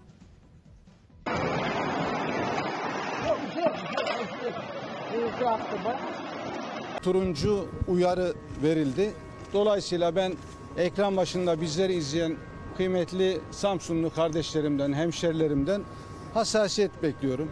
Dikkatli olmalarını bekliyorum. Karadeniz'i sel vurdu. Göreve yeni başlayan İçişleri Bakanı Ali Yerlikaya bölgede incelemelerde bulundu. Geçmiş olsun. Var mı? Yardıma ihtiyaç var mı? Güzel ediyoruz. Kaldıramıyorsan yardım edin. Oo, şuraya bak şuraya şuraya. Samsun'da yollar göle döndü. Sel suları araçları önüne kattığı gibi sürükledi. Sanayi sitesindeki iş yerlerini su bastı. İçişleri Bakanı Ali Yerlikaya Samsun'un Canik ilçesinde sel mağduru sanayi esnafını ziyaret etti. Beterin beteri hamdolsun. Çok dua edeceğiz. Biz bu yani yağmur rahmet olsun da afet olmasın diye. Sel can kaybına sebep oldu. Ladik ilçesinde selden hayvanlarını korumak isteyen Şükrü Köksal köprüden geçerken dengesini kaybetti.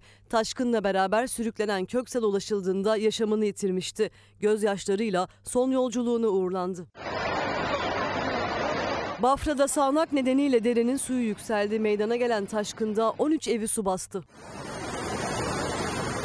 Taşkında çöken köprüler, kapanan yollar nedeniyle bazı köylere ulaşım kesildi. Su basan evlerde yaşayanlar tahliye edildi. Bak bak bak gözüküyor bak çocuk bak aha gözüküyor. Çıkamıyor yoruldu demek. Deniz yükseldi. Dalgaların etkisiyle Atakum'da dengesini kaybederek iskeleden denize düşen 16 yaşındaki Ömer Faruk Uğurlu çamurlu suda güçlükle kurtarıldı. Samsun 19 Mayıs barajında yağış nedeniyle su seviyesi yükseldi. Doluluk seviyesini aşan barajın suyu kapaklar açılarak boşaltıldı. Saniyede yaklaşık 600 metreküp akan su şelale görüntüsü oluşturdu. Sağnak Çorum'da da su baskınlarına sebep oldu. Çorum-Ankara karayolunda trafikte aksamalar yaşandı. Merkeze bağlı 450 haneli Kalehisar köyünde 6 ahır su altında kaldı. İki büyükbaş hayvan telef oldu. Meteoroloji yağışların Samsun'da bu sabah hafifleyeceğini duyurdu. Bugün Karadeniz'in yanı sıra İç ve Doğu Anadolu'da da sağanak yağış bekleniyor. Sinop ve Ordu'ya geçmeden önce Adana günaydın diyelim. Peki doğalgazı olmayan yerlerin günahı ne? Ayşe Hanım çok etkili ve çok doğru bir soru soruyor. Yani hani biz ondan da faydalanamadık ama enflasyon düşmesi nedeniyle bizim maaş zamlarımız düşecek diyor Ayşe Hanım. E, kemer sıkma merhum Özal'ın Özal'ın politikasıydı diyor. Yani bir devlet politikası gibi kemer sıkma bir devlet politikası gibi işte geçmiş dönemden şimdiki döneme aktarılmış bir durum ve orta direk Hani böyle bir çağrısı da vardı. Orta direğe yönelik de vaatleri olurdu. İşte o iki anahtarları da hatırlıyorsunuz o dönemleri. Ama şimdi o anahtarların böyle anahtarlığını alabilirseniz iyidir diyor. Ne memur ne işçi bir hayal kuramıyor ya da evin hayalini kuramıyor. Orta direk kaldı mı derseniz işte o da kalmadı. Özden Hanım günaydın. Hani siz de ekranın bir köşesinde doları, euroyu, altını bir göstersenize e, demiş. Bence hiç bakmayın ama e, merak ediyorsanız şöyle bir gelsin birazdan da gelsin ekranlarınıza. Önce bir Sinop Ordu diyelim. Sinop'ta etkili olan sağanak yağış sele dönüştü. Sağanak nedeniyle Karasu çayı taştı. İçeride e, hayvanlarımız var, araçlarımız var. Onlara ulaşamıyoruz şu anda. Dere yatağına sığmayan sel suları çeltik tarlalarına ve seralara büyük zarar verdi. Selin vurduğu tarım arazileri havadan böyle görüntülendi. Tarlalarını yeni eken çiftçiler ulaşamadıkları arazileri için sadece ümit diyebiliyor. Seramız yüksek katırlar olduğu için bitkiler zarar görmemiştir diye e, ümit ediyoruz. E, o şekilde içeriye girmemiz şu an için mümkün değil. Dereden karşıya geçemiyoruz. Türkel ilçesinde metrekareye 150 kilo yağış düştü. Akarsular taştı, yollar çöktü. İlçe susuz kaldı. Bazı noktalarda meydana gelen heyelan nedeniyle Türkiye'li Sinop Karayolu ulaşıma kapandı. Karasu çayının taşması sonucu zarar gören seralarda evcil hayvanlar mahsur kaldı. Vatandaşlar hayvanları kendi imkanlarıyla kurtardı. Köpeklerini kurtarmaya giden bir vatandaşsa 5 saat mahsur kaldı. Su vardı çok azdı. Ben içeriye girince birden geldi. Bölgede bulunan İçişleri Bakanı Ali Yerlikaya bugün için orduya dikkat çekti. Bu uyarı, turuncu uyarı Ordu'ya doğru gidecek. Ordu Valisi Tuncay Sonel il genelinde bugün için taşımalı eğitimi ara verildiğini duyurdu. Perşembe gününden itibaren yağışların Karadeniz'den çekilmesi bekleniyor. Piyasalar demiştiniz. Hemen bir göstereyim Özür Hanım. E, dolar 21 lira 47 kuruş. Kapalı çarşıda yine buradaki makasın artık iyice kapandığını da görüyorsunuz. 21 lira 59 kuruş. E, Euro 23 lira 5 kuruş. E, yine bu Merkez Bankası'nın fiyatlaması. Kapalı çarşıda 23 lira 15 kuruş. Gram altın 1351 lira görünüyor. Ekranlarda sizin kastettiğiniz ekranlarda. Kapalı çarşıda 1392 liradan da işlem görüyor. Ve şimdi de Kastamonu bir geçmiş olsun dileğimiz mesajımız da Kastamonu'ya. İnebolu giderdi yani. Bak e, AFAD arabaları, şeyler, karayolları sabaha kadar çalıştılar. Onlar çalışmasaydı belki İnebolu yani şu anda e, Bozkurt'ta yaşanan gibi biz de yaşardık. İnebolu, Bozkurt, Çatalzeytin ve Küre Kastamonu'da şiddetli yağışlar taşkınları beraberinde getirdi. Ekiplerin canla başla çalışması felaketi önledi. Ancak birçok köyde evleri, ahırları su bastı. Kümesimizi falan bastı komple. 17 tane falan telefim var. Şu an küçük bir yere aldım. İşte onların temizliklerini yapmaya çalışıyorum. 11 Ağustos 2021'de Kastamonu Bozkurt'ta 17 kişinin ölümüne yol açan sel felaketinde korkular dün gibi. Bozkurt'ta Ezine Deresi yine alarm verdi. Meydana gelen hafif taşmalar zemin katlardaki ev ve iş yerlerinin suyla dolmasına sebep oldu. Ekiplerin yoğun mesaisi felaketi engelledi. Tam yatmak üzereydim. Sakinledi yatayım dedim. Fatma abla aradı karşı taraf. Esra patladı burası yetiş dedi. Onun evini boşalttık derken yan taraftaki yeni yapılan duvarlar yıkıldı. Duvarlar yıkılınca da zaten köyümüz su altında kaldı. İnebolu ilçesine bağlı köylerde hasar var. Evrenye köyünde çok sayıda küçükbaş hayvan telef oldu. Kent merkezinde de köylerde de gece uykusuz korkuyla geçti. Hiç kimse e, uyumadı. İnebolu halkı ayaktaydı. Arabalarımızı çektik kaldırdık yüksek kesimlere. Bozkurt'ta Ezine çayındaki taşma riski havadan görüntülendi. 2021'deki sel felaketinin ardından altyapı çalışmalarının belirli ölçüde tamamlanması ve ekiplerin gece gündüz çalışması ikinci bir felaketi önledi.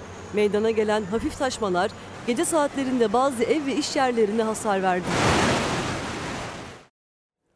Tekrar geçmiş olsun. Millet İttifakı bitti mi? Kılıçdaroğlu neden kazanamadı? Gelecek Partisi ne kadar başarılı oldu? Mesela memleketi Konya'da Ahmet Davutoğlu karşısına çıkan seçim sonucuyla ilgili ne söyleyecek? Ve CHP'ye bu listelere e, oy oranına ne kadar katkısı oldu? Bunları konuşacağız. Bir reklamlara gidelim. Sonra kabineyi değerlendirmesini isteyeceğiz. Gelecek Partisi Genel Başkanı Ahmet Davutoğlu'ndan reklamların ardından yeniden buluşalım. Efendim bir kez daha günaydın. Devam ediyoruz. Çalar Saat'te Gelecek Partisi Genel Başkanı Sayın Ahmet Davutoğlu konuğumuz ve e, konuşacağız. Hem yeni kabineyi konuşacağız hem de Millet İttifakı, performansı, partiler, katkıları ya da neden e, yeterince katkı veremedi? Niye böyle bir tablo var Millet İttifakı için? Hepsini değerlendireceğiz. Günaydın. Hoş Günaydın, geldiniz. hoş Nasılsınız? bulduk. Sağ olun. Hayırlı sabahlar diliyorum bütün izleyicilerimize. Sağ olun efendim. Ee, hoş geldiniz tekrardan. Şimdi hemen bir yönetmenimizden rica edeyim. Yeni kabineyle başlayalım. O yeni kabinede dikkat çeken isimler var. Şöyle bir baktığımızda efendim bu kabineye siz nasıl buldunuz? Teknokrat bir kabine olduğu söyleniyor. Ee, bir yandan da işte mesela Süleyman Soylu yok. Süleyman Soylu'nun olmaması, Nurettin Nebati'nin olmaması sizce bir kayıp mıdır değil midir? Nasıl değerlendirirsiniz? Şimdi her şeyden önce kabinenin hayırlı olmasını diliyorum. Ee, Türkiye çok kritik e, süreçlerinden geçiyor. İçinde e, kabinenin iç e, yapısının entegre olması ve belli bir ahenk içinde çalışması biz muhalefet de etsek ülke barışı için, ülkenin geleceği için önemli. Şimdi kabineye baktığımda bu e, geçen iki kabine yani ben 2016'da başbakanlıkta bıraktım. E, tan sonraki e, kabine ve 2018'de oluşan kabineyle kıyas edildiğinde daha teknokrat nitelikli bir kabine olduğu doğru. Bir önceki kabineyle mukayese edildiğinde ise bazı ortak özellikler var. Mesela iki iş adamı bakan varlığını koruyor. Niye onlar varlığını koruyor da diğerleri gidiyor? Yani bunu onların e, iş hayatında ve e, hükümetteki yetkililer başta Cumhurbaşkanı'yla olan ilişkileri bağlamında değerlendirmek lazım. Yani şu soru bütün bakanlar için varettir. Ve birçok bakanın bu soruyu, ayrılan bakanın bu soruyu sorduğunu biliyorum. Yani e, tamam da hepimizden bu talep edildi. Hepimiz istifa etti, şey, milletvekili adayı olduk. Bu iki arkadaş görev almayacaklarını söyleyerek e, ayrıldılar. Ayrılacaklarını söylediler ama şimdi niye bu ikisi oldu da biz olmadık? Yani bu soru Bunu mutlaka bugün musunuz? mutlaka başta Süleyman Soylu olmak üzere geçen bütün bakanların zihninde bu soru vardır. Ve burada hastaneler, sağlık sistemi ve özellikle de bakın şimdiden uyarıyorum. Tam da seçime giderken kıyı şeridindeki imarlarla ilgili düzenlemeler yapıldı. Ve kırmızı, turuncu, sarı bölgeler ve buradan Kültür Turizm Bakanı nefesi meselelerinde açık ve net söylüyorum. Eğer Ege'deki o güzelim alanlar hem deniz içindeki bazı işletme alanları hem de kırmızıyla işaretlenen e, bölgeler yani imar yasağı olan bölgelere Çevre Şehircilik Bakanlığı'na bağlı olarak imar izni verme yetkisi getirildi. Ve askıya çıktı bu genel 19 e, 19 Nisan'da. Şimdi Çevre Şehircilik Bakanlığı'na Özsas Ekin'in gelmesi ve bu Kültür ve Turizm Bakanlığı ile Çevre Şehircilik Bakanlığı'ndaki ilişkiler kırmızı mutlak yasak olan imar alanlarına imar hakkı ve imar yetkisi verme konusu Çevre Şehircilik Bakanlığı'na bırakılıyor. Turuncu imar, izne tabi imar olan alanları e, genişletiliyor. Sarı alanlar genişletiliyor. Kırmızı alanlar aleyhine. aleyhine. Bunun haritaları elimizde mevcut. Ve ben arkadaşlarıma bu vatan topraklarının ve Türkiye'nin en güzide yangınlarla yüreğimizin dağlandığı yerler buralar. O yangın yerlerinde hangi Buraları rant imara olacak? mı açılacak? Endişeniz tabii, bu mu? Tabii tabii. Hem buralar imara açılıyor hem denizin içindeki bazı işletme hakları belli şirketlere veriliyor. Şimdi bu çok tehlikeli bir süreçtir. Ve Ege kıyılarının, o güzelim Ege kıyılarının yeniden talan edilmesi. E, Eldeki imkanlar bitince e, geride toprak kalıyor. Toprağın üzerinden rant oluşturma. Onun için ben bu bakanlıkların yakın takip alınması gerektiğini düşünüyorum. Bir kaynak, takip alacağız. Bir kaynak mı aranacak orada? İmara açılacak, Ya, buraları yakınları, satılacak. yakınları tabii yakınları rant e, aracı olarak yakınlara dağıtılması da dahil, kaynak oluşturma da dahil. Bu düzenlemeyi çok yakından takip edeceğiz. Öbür tarafta Sağlık Bakanlığı içinde özel hastanelerle ilgili Medipol'e yapılan ayrıcalıklar. Daha bakan atandığı gün e, kendisinin başında bulunduğu ve gizli açık birçok ortağın olduğu söylenen yapılara bir takım ayrıcalıklar getiriliyor. Şimdi bunlar eski düzenin devamını edeceğine dair bazı işaretler. Ama bu iki bakanın devam etmesi konusuna eminim geçen bakanlar zihinlerinde kuruyorlardı. Bizim ne suçumuz vardı? Tabii geçen bakanlığa... O zaman Süleyman Soylu niye yok? Tabii. Niye yok? Tabii aslında bütün bu bakanların bence tümden milletvekili yapılmasının ana gerekçesi Süleyman Soylu'nun millet bakan olmaması için bir ilke koymaktı. Benim gördüğüm tablo bu.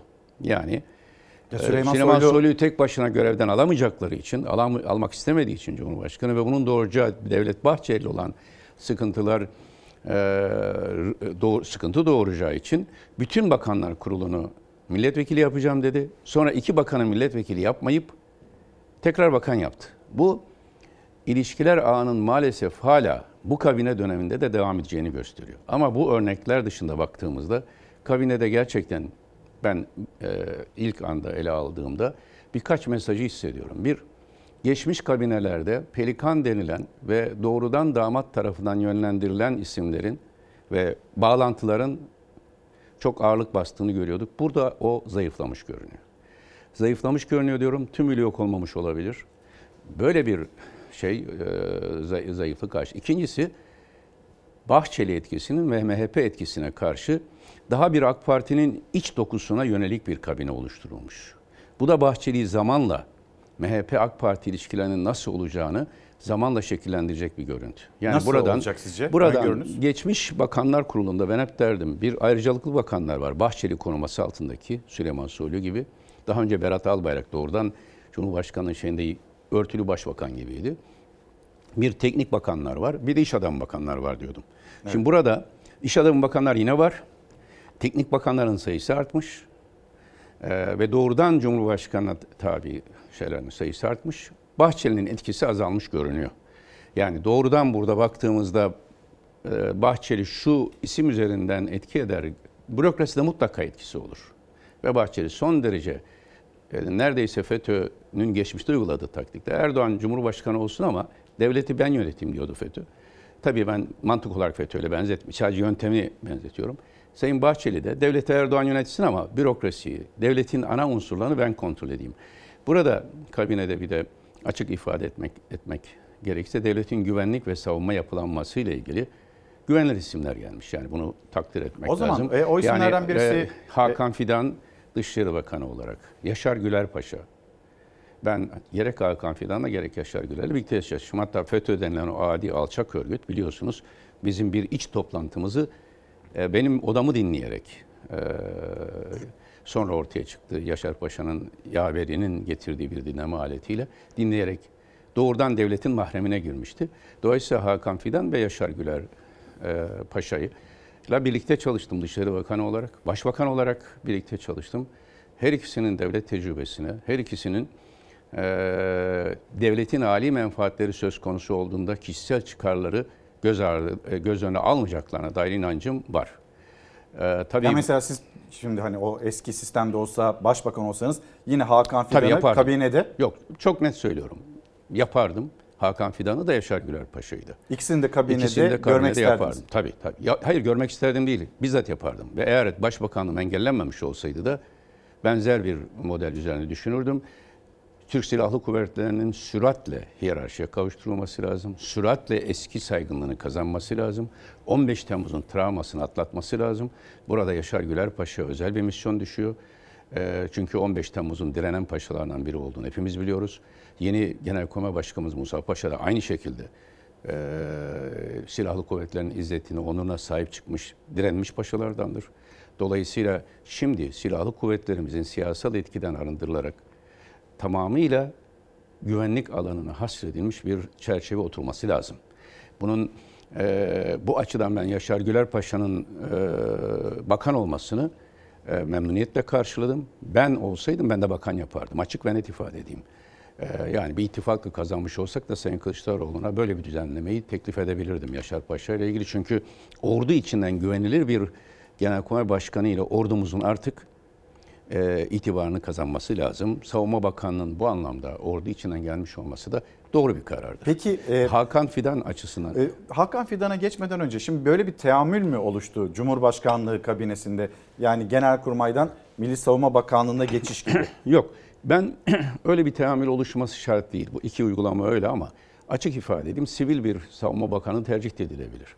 Ama burada özellikle 15 Temmuz'un etkisini tümüyle izah edince ve bir daha örtülü örtüsüz, açık gizli, dini seküler hiçbir topluluğun siyasi şeyle silahlı kuvvetlerimiz içinde örgütlenmesine izin vermeyecek şekilde silahlı kuvvetlerin profesyonel bir şekilde ve eskiden beri gelen gelenek içinde kastettiğim 27 Mayıs gibi 12 Mayıs gibi gelenek şeyler değil. Silahlı kuvvetlerimizin askeri e, disiplin geleneğini sürdürecek bir yapıya kavuşması açısından bu doğru bir karardır. Yani Genelkurmay Başkanı'nın bir dönem daha hele hele Yaşar Paşa gibi dediğim gibi askerlik tecrübesine güvendiğim e, ve beraber çalıştığım için bu konuda e, disiplinine güvendiğim bir paşanın görev almasından ben memnun oldum. Peki e, o zaman Hakan Fidan başına gelelim. 2015 7 Haziran seçimleri öncesinde siz Hakan Fidan'ı milletvekili yapmak istediniz. Belki o dönem e, kabinede de görmek istiyordunuz. E, sonra ne oldu? Yani Şimdi Hakan Fidan bu konuda çok- Erdoğan devreye girdi. Bu konuda çok spekülasyonlar yapılıyor açık ifade edeyim. Ee, ben baş danışmanken daha bütün herkes bilir. Genelkurmay'la da özel ilişkilerim vardı. MİT'le de vardı. ilgim vardı. Dışişleri Bakanlığı'nın bazı o şeylerini beraber, birlikte yönetiyorduk. Ve ilk defa Dışişleri Bakanı olduğumda MİT, Genelkurmay ve Dışişleri Bakanlığı arasında tam bir koordinasyon sağladım. Ondan önce böyle bir yapı yoktu. İstihbaratlar hatta Genelkurmay istihbaratıyla MİT'in istihbaratı arasında bağ kuramıyorduk. İlk defa benim Dışişleri Bakanlığım döneminde 3 yani ikinci, Genelkurmay ikinci başkanı, MİT müsteşarı ve bizim aramızda tam bir koordinasyon sağlandı. FETÖ bundan rahatsız oldu. Çünkü buraya nüfuz edemedi. Benim olduğum alana nüfuz edemediği için bana karşı da operasyon çekti. Hakan Fidan'a karşı da operasyon çekti. Yaşar Güler Paşa'ya da operasyon çekti. Ve bizim ortak güvenlik toplantımızı dinleme cüretinde bulundu. Çünkü giremedikleri yerlerden biri MİT'ti. Emniyet istihbarata maalesef nüfuz etmişlerdi. Genelkurmay içinde vardılar. MİT'e nüfuz edememişlerdi. Bunun sebebi de MİT'in doğrudan Dışişleri Bakanı iken benim, baş danışmanken de Hakan Bey o sırada e, özel bir görevle MİT müsteşar yardımcılığına getirmemizin sebebi de buydu.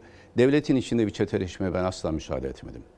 O zaman da Sayın Erdoğan açık ifade etmek gerekirse bizim bu şeyimizi üzerinde FETÖ'yle mücadelede bir mesafe aldığı için ben başbakanlığa aday yani genel şey AK Parti Genel Başkanı aday gösterildiğimde e, FETÖ'yle mücadeledeki samimiyetini bildiğim arkadaşım diye ve çözüm süreciyle ilgili destek beyan edeceğini ifade ederek e, şey yapmıştı. Şimdi devletin bu refleksini korumamız lazım. Ama bu refleksini korurken arkadaşlarımızın yani şey e, e, alanlarıyla ilgili inisiyatif tanımak lazım.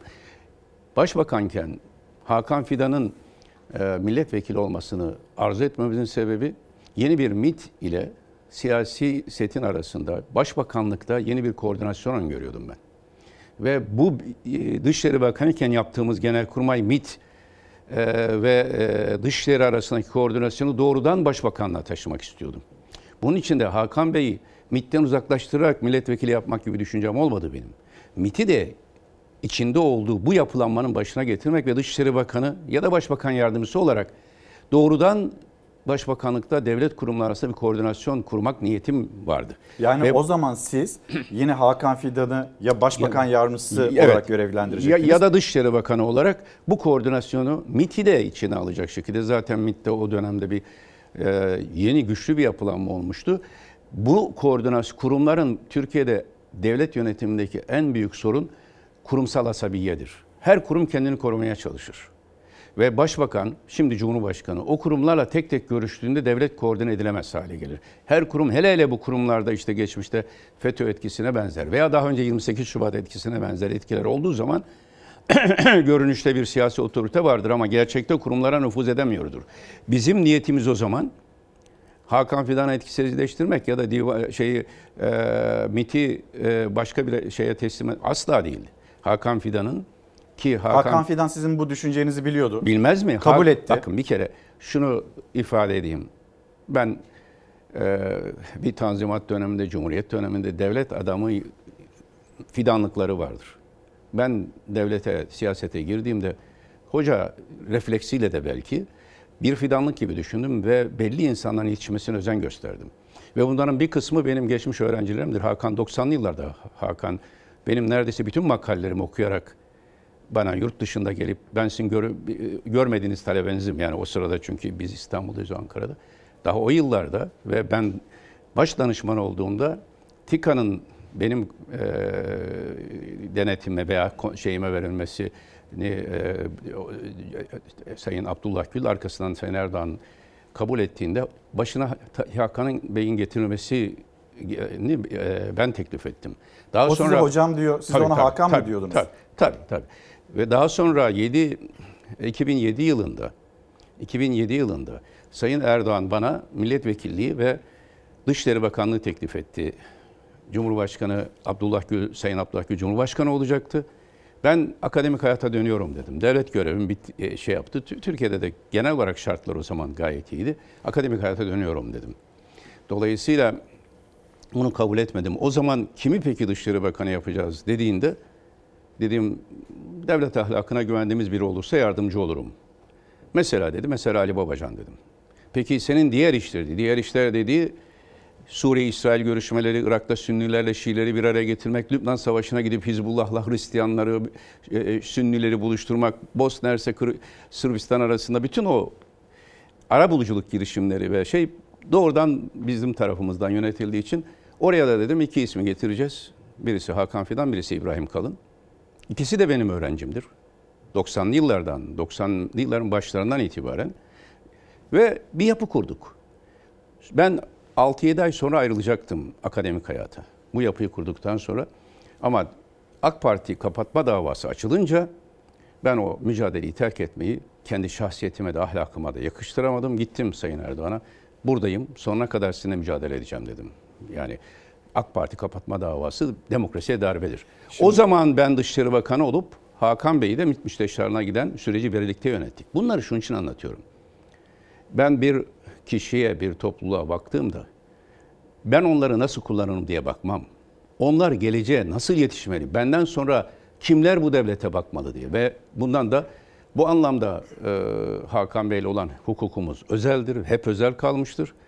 E, Ama bundan sonra onlar da bir sinemada tabii. Hepsi bir sinemada. Yine aynı şekilde. Ee, yani şeyde 2015'te e, Sayın Erdoğan bu modele karşı çıktığı için Hakan Bey e, milletvekili olmadı. Tam, tamam o- dedik. Tam onu konuşalım Tamam, o zaman. tamam Ee, dedik. 2015 yılında siz bu teklifi götürdünüz. Öğrenciniz e, Hakan diye Yani seslendiğiniz ö- kişiye. öğrencim derken yetişmiş şu anda kendi kariyerini yapmış. Diğer öğrenciniz Yani de, öğrenci e, benim İbrahim en Kalın çok benim en çok oldu. benim en çok e, önem verdiğim şey bir kişinin yetişmesine katkıda bulunduysa onun sizi geçmesidir. Ben beni tekrar edecek öğrenci yetiştirmedim. Bu alanda demiyorum. Onlara şimdi öğrencim de demiyorum. Onlar hepsi kendi kariyerini yapmış. Öyle bir psikolojiyle bakmam. Hepsi devlet adamı. Ha kimisi hakkını vermiştir ve bu hukuku korumuştur Hakan Bey gibi. Kimisi koruyamamıştır. Bu Ya Hakan Bey korudu, İbrahim Kalın Yok İbrahim mı? için demiyorum sadece. İbrahim Bey için demiyorum. Yani genel olarak o sistemde bir 90'lı yıllarda benden ders almamış çok az isim vardır. Yani bugünkü devlet ricali arasında kimisi Silahlı Kuvvetler Akademisi'nde almış subaylardır. Kimisi e, üniversitede, kimisi Bilim Sanat Vakfı'nda. Ama bununla ben gurur duyarım. Keşke beni geçsinler, çok daha iyisini yapsınlar. Ve benim koltuğuma Hakan Fidan'ın oturması bir gelenek açısından da doğrudur. Bu bakımdan e, bir e, gördüğümde memnun oldum. Çünkü nihayet... Sayın Erdoğan ama bunu kabul etmedi. Ha, o zaman kabul etmedi. O zaman başka sahikle. Belki de benim etrafımda yeni bir siyasi elit oluşmasını uygun görmedi. Bilemiyorum. O, yine bir çatışmada olmasın diye Hakan Bey'i tekrar MİT'e gönderdik. Yani Hakan Bey'in MİT'den şeye geçmesi, MİT'ten alınması değildi. Ve Hakan Bey'in de talebiydi. Çünkü Hakan O Bey'in dönem de, Hakan Bey'in de talebiydi Tabii bu. tabii. Çünkü e, FETÖ'ye karşı çok sert mücadele vermiş bir arkadaşımız. Siyasal anlamda da e, belli riskler içermiş, şeye çağrılmış, soruşturmaya çağrılmış bir arkadaşımız. Şimdi onların siyaset içinde koruma altında olması önemli devlet adamlarının. Şimdi e, ve ben bu, bu meselede ayrıldığım zaman da bütün arkadaşlara söyledim. Ben ayrılıyorum ama siz devlet görevini sürdüreceksiniz. Fiilen zaten birçok alanda Hakan Bey Dışişleri Bakanlığı yapıyordu. Birleşik Arap Emirlikleri'yle normalleşmeden Mısır'la, Rusya'yla ilişkilere fiilen bu ilişkiler zaten Hakan Bey üzerinden yürüyordu. Fiili durum meşru durum haline dönüştü. Şimdi yalnız bu tablo Cumhurbaşkanlığının bu kabinesinin çok e, uyumlu olabileceği konusunda bizi fazla da ümitlendirmesin. O konuda kaygımı dile getireceğim ama bir ekonomi yönetimi hakkında da dile getirmek isterim. Lütfen. Mehmet Sayın- Şimşek. Hayır, Sayın Mehmet Şimşek benim daha daha yurt dışında banka e, yani uluslararası finans kuruluşlarında çalışırken tanıdığım bir isimdi ve Türkiye'de devlet görev almadan da İstanbul'da önce biz konuştuk ve son derece saygı, saydığım e, devlet em- kamu emanetini emanet bilen en ufak bir yolsuzluk şeyinin üzerine düşmediği bir geçmişe sahip. Başbakan yardımcımızdı, Maliye Bakanımızdı. O dönem Erdem Başçı Merkez Bankası Başkanıydı. Birlikte ekonominin sağlam bir ray üzerinde enflasyonun %3'lere kadar inmesini sağladık. 2016'da ben ayrıldığımda enflasyon %3.2 idi üretici enflasyonu. Tüketici %6.5-7 idi. Şimdi, çok zor ama. Şimdi ve bu sebeple de istiskale uğramış bir arkadaşımızdır. Yani Cumhurbaşkanı bizimle olan ilişkisi ve e, rasyonel ekonomi politika diyeyim hani Mehmet Bey'in ifadesiyle rasyonel ekonomi politikası dolayısıyla meydanlarda ona da bize de bana örtülü ona açık saldırdı. Sonra ikimize birden dolandırıcı diye saldırdı Sayın Babacan'ı da içine koyarak. E, şimdi ifade etti. Şimdi bir sınamada bu arkadaşlar. Cevdet Bey de. Cevdet Bey Başbakan yardımcımızı da yaptı. Kalkınma Bakanlığımızda yani ben başbakanken güvenliğim arkadaşlara da ve reform programını Lütfü Bey ile Cevdet Bey'e büyük ölçüde bırakmıştık. Lütfü Bey'i de istiskal ederek gönderdi Erdoğan. Ee, Mehmet Şimşek'e de istiskal etti, hakaret etti. Cevdet Yılmaz'a doğrudan bir şey söylemedi. Şimdi çok ciddi bir şahsiyet sınavıyla ve karşı karşıya bütün bu arkadaşlar. Bakın vasıflarını saydım. Ama bu vasıflara sahip olmak etkin olmayı beraberinde getirmiyor. Cumhurbaşkanlığı kabinesi nihayette bir kişinin otoritesine bakar. O bir kişi istediği anda sizi güçlendirebilir, istediği anda orta yerde bırakabilir. Sayın Erdoğan'ın Türk Cumhuriyet tarihinde bir beraber de çalıştık. Liderleri yan yana koyduğumda mesela Adnan Menderes ve Celal Bayar'la anılan bir Demokrat Parti kadrosu vardır. Demirel'in bütün hayatı boyunca beraber olduğu bir kadrosu vardır. Hani İsmet Sezgin'den, Nahit Menteşe'ye Sayın. Erdoğan'ın- Şimdi oraya geleceğim. Say- Rahmetli, e, hepsi rahmetli. Ecevit'in ta Robert Kolej döneminden, Boğaziçi'nden gelen bir kadrosu vardı. Şeyin, e, Erbakan Hoca'nın çile çekmiş, 12 Eylül hapishanelerinde şey yapmış bir kadrosu vardı. Alparslan Türkeş'in bir kadrosu vardı. Ve bunlar bu okullar gibi yetiştirdiler. Şimdi Sayın Erdoğan'ın belki de en büyük vebali, en büyük günahı, yani şey anlamda söylüyorum, vebali diyeyim daha şey. Hatası devlet adamı öğüten birisi Erdoğan. Devlet adamı yetiştiren birisi değil. Hazır kadroları alır, kullanır, öğütür ve harcar. İşte kendi yaşadığım tecrübe açısından da Erdoğan'ın sıfırdan alıp da veya sıfırdan demeyeyim ama bir yerden alıp da yetiştirip devlet hayatında hala faaliyet gösteren bir kişi gösteremezsiniz. AK Parti kurucu kadroların hiçbirisi bugün yok. İki veya üç kişi hayati yazıcı, iki üç kişi kaldı. Peki mesela Şimdi bu o kadar vahim bir tablo ki bir kişi kendi ikbali için şahsiyetleri törpülüyor, eziyor. Sonra bir kenarda beklersen diyor tek ayak üstünde ben seni yine çağıracağım diyor ve insanlar koşarak gidiyorlar. Yanlışlık burada. Yani ben Sayın Mehmet Şimşek'i kastederek söylemiyorum ama Mehmet Bey anladığım kadarıyla epey bir müzakereyle belli ilkeler koymuş. Ha şimdi biz bakacağız bu ilkeler uyulacak, uyulacak mı? Yoksa açık söyleyeyim bunu daha önce çok yaptı Sayın Erdoğan. Bir seçime giderken muhalif olabileceği düşündüğü isimleri şöyle yanına bir aldı. Seçim esnasında başarılı olduysa onları tasfiye etti. Şimdi ben hep kendi kendime sordum yani insani olarak. Ya benim Sayın Erdoğan benim şeffaflığa önem vereceğimi biliyordu. Asla yolsuzluklara izin vermeyeceğimi biliyordu. Yürüyen çarkı, yolsuzluk çarkını durduracağımı biliyordu. Hassasiyetlerimi biliyordu ve benim öyle kolay kontrol edilemeyecek. Yani o zaman sizi niye genel kukla- başkan, Ha, başbakan yaptı? işte niye yaptı diye hep sormuşumdur. Başta samimi olduğumu düşündüm. Ama şimdi dönüp baktığımda 2014 Ağustos'unda 17-25 Aralık olmuş, ciddi bir yolsuzluk algısı oluşmuş vesaire. Binali Yıldırım'la seçim kazanamazdı. Belki tercihi Binali Yıldırım'dı. Çünkü birçok konuda ortaklıkları vardı. Benim AK Parti tabanında, kitlesinde ve toplum nezdindeki itibarımı seçimi kazanmak için elverişli bir araç olarak gördü demek. Ve be- beni yaptı. Hiçbir konu konuşmadı. Bir kere bile müzakere etmedim. Seçimi sizinle kazandı. Seçimi benimle kazandı. Gücü emniyet altına aldığında beni troll çetelerinin arenanın ortasında troll çetelerinin saldırısına, parayla beslenen troll çetelerinin saldırısına, Pelikan çetesinin saldırısına açık halde bıraktı. Ve benim etrafımda Ve olabilecek... bir devlet adamını öğütmek için mi yaptı? Tabii tabii.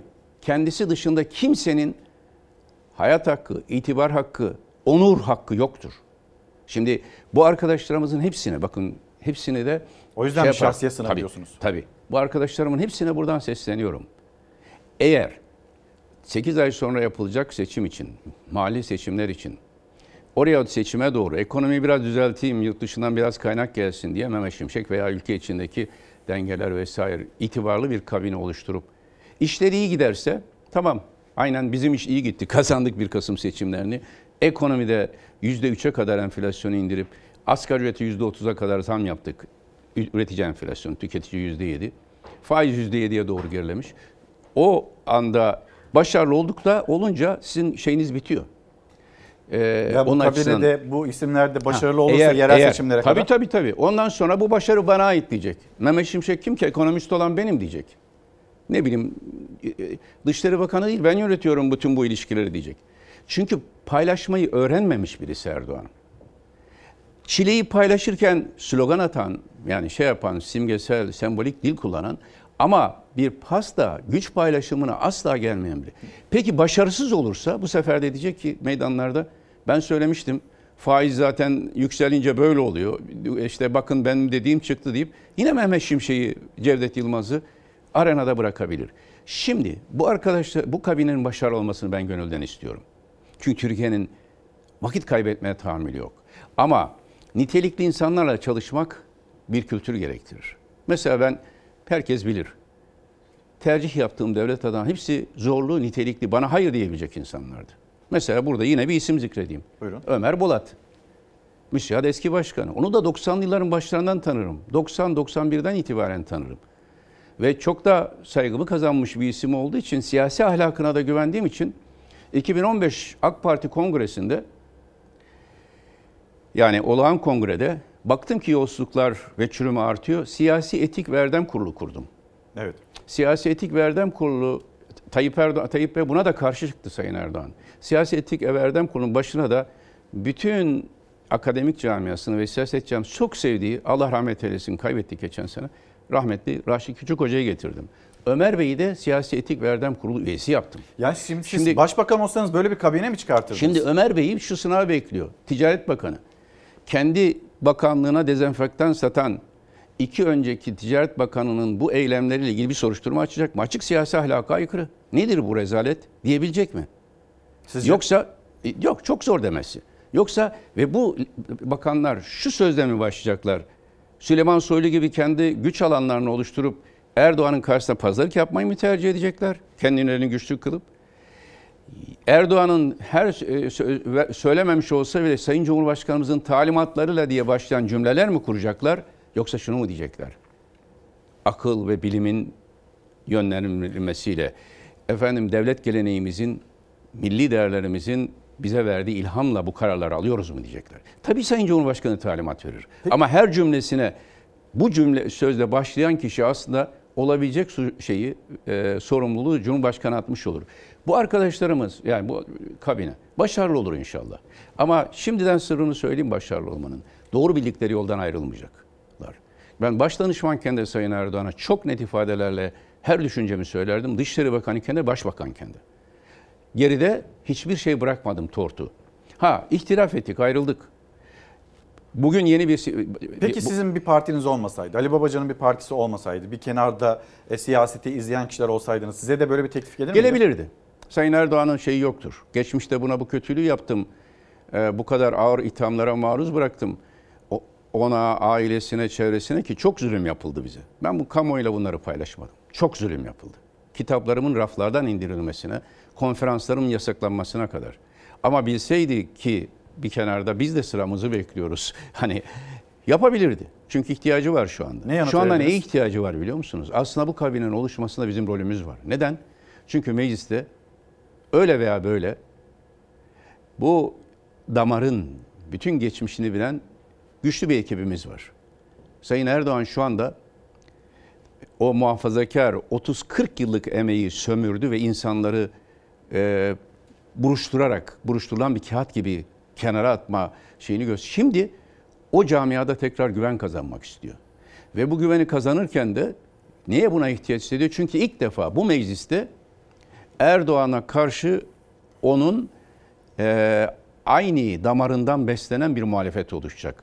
Daha önce Cumhuriyet Halk Partisi muhalefeti vardı. Milliyetçi Hareket Partisi muhalefeti vardı. Ama hiçbir zaman Erdoğan'ın içinden çıktığı damarından bir muhalefet olmadı. Şimdi biz varız. Deva var. Saadet Partisi var. Erdoğan'ın bütün o geçmişini bilir Temel Bey de. Şimdi bu muhalefetin varlığı Erdoğan'ı Milliyetçi Hareket Partisi tesirinin dışında acaba burada bu oluşacak yeni muhafazakar e, muhalefeti te bir bir alternatif bir şey bir çözüm getirebilir miyim? Şunu ifade edeyim. Bu arkadaşlarımızın hepsine kıymet veririm. Hepsini yani tanıdıklarımı, bilmediklerim için kefil olmam. Tanıdıklarımı da kefaletim uygulamalarıyla bağlıdır.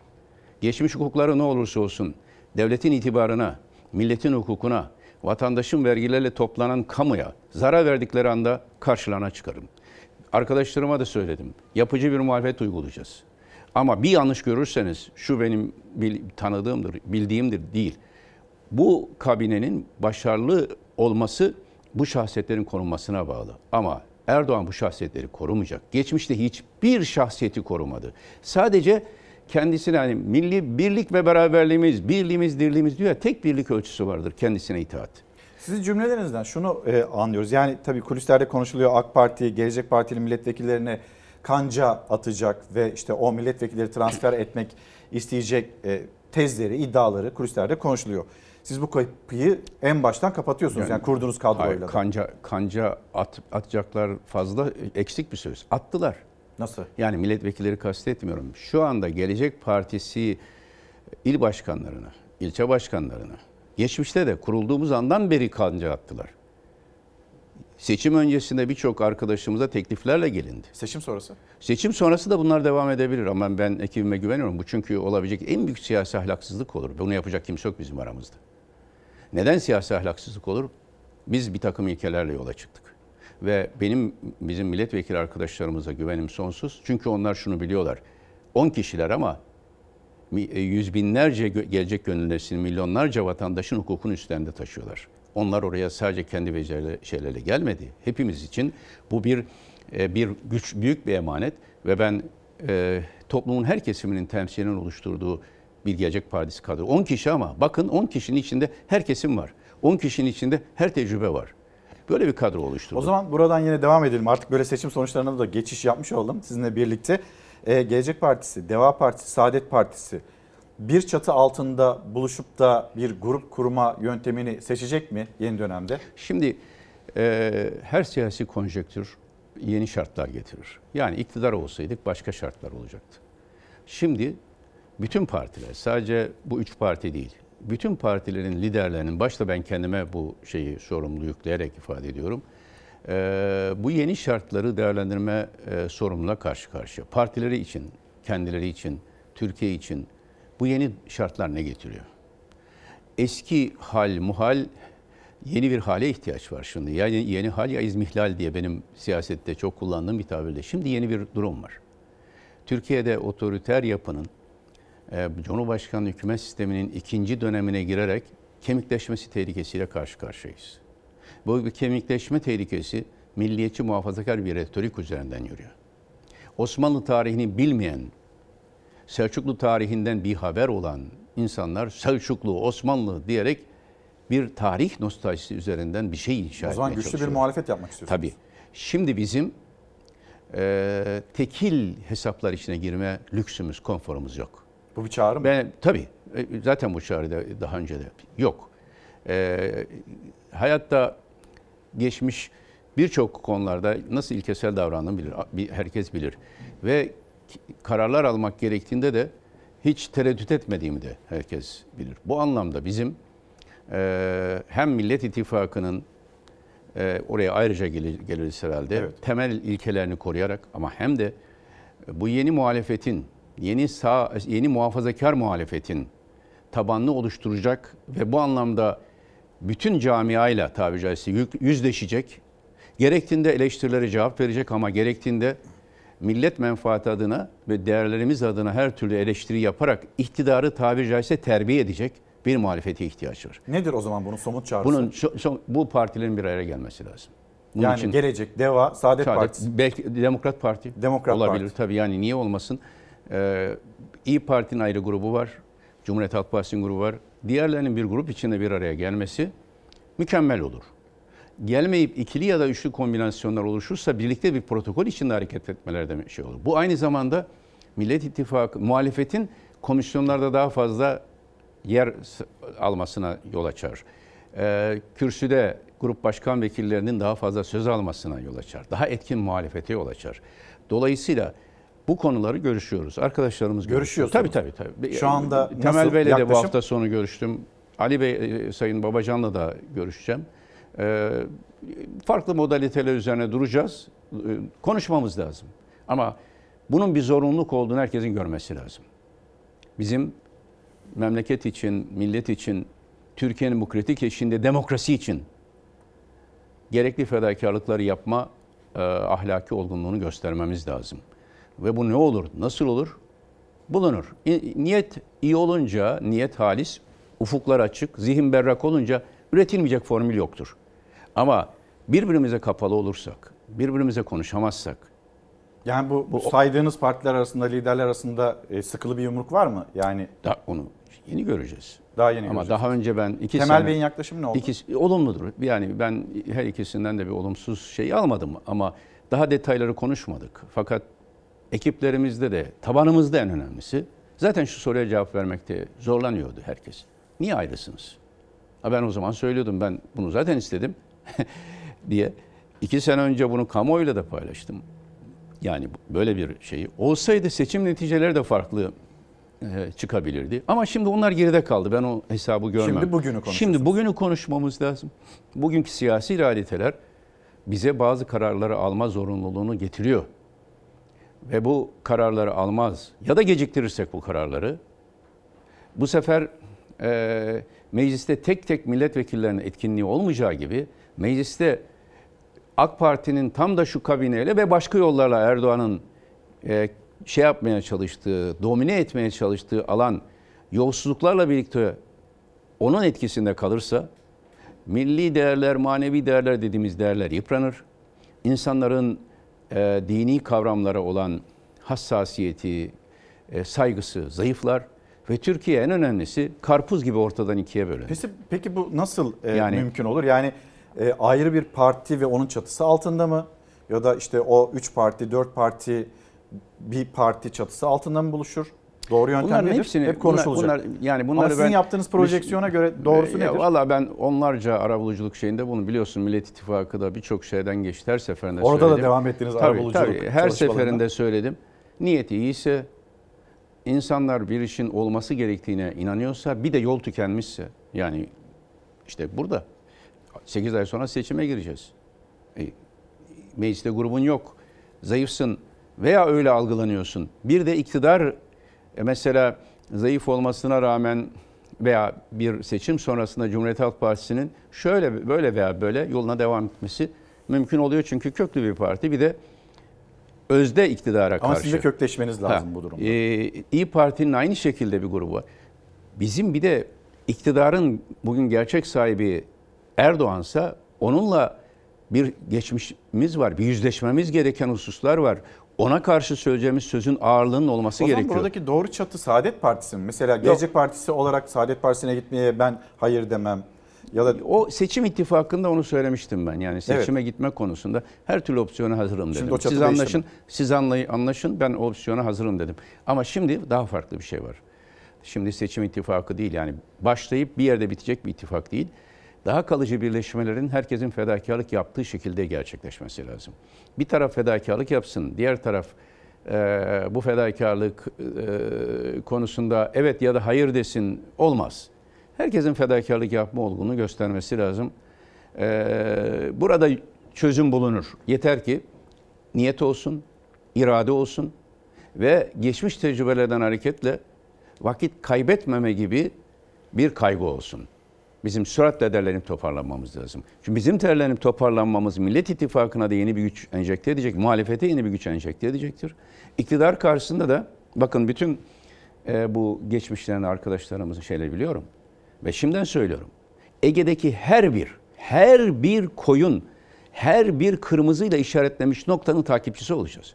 Şimdi birilerinin iktidarın üzerinde bir e, terbiye edici bir rolünün olması lazım. Erdoğan buna hiç çalışmadı. CHP'yi karşına aldı Cumhuriyet Halk Partisi'ni. Ona vurdukça kendini güçlü hissetti. Taban ondan memnun oldu. Cumhuriyet Halk Partisi Sayın Kılıçdaroğlu yönetiminde yeni bir ufku açılınca çok rahatsız oldu. Millet İttifakı'ndan rahatsız oldu.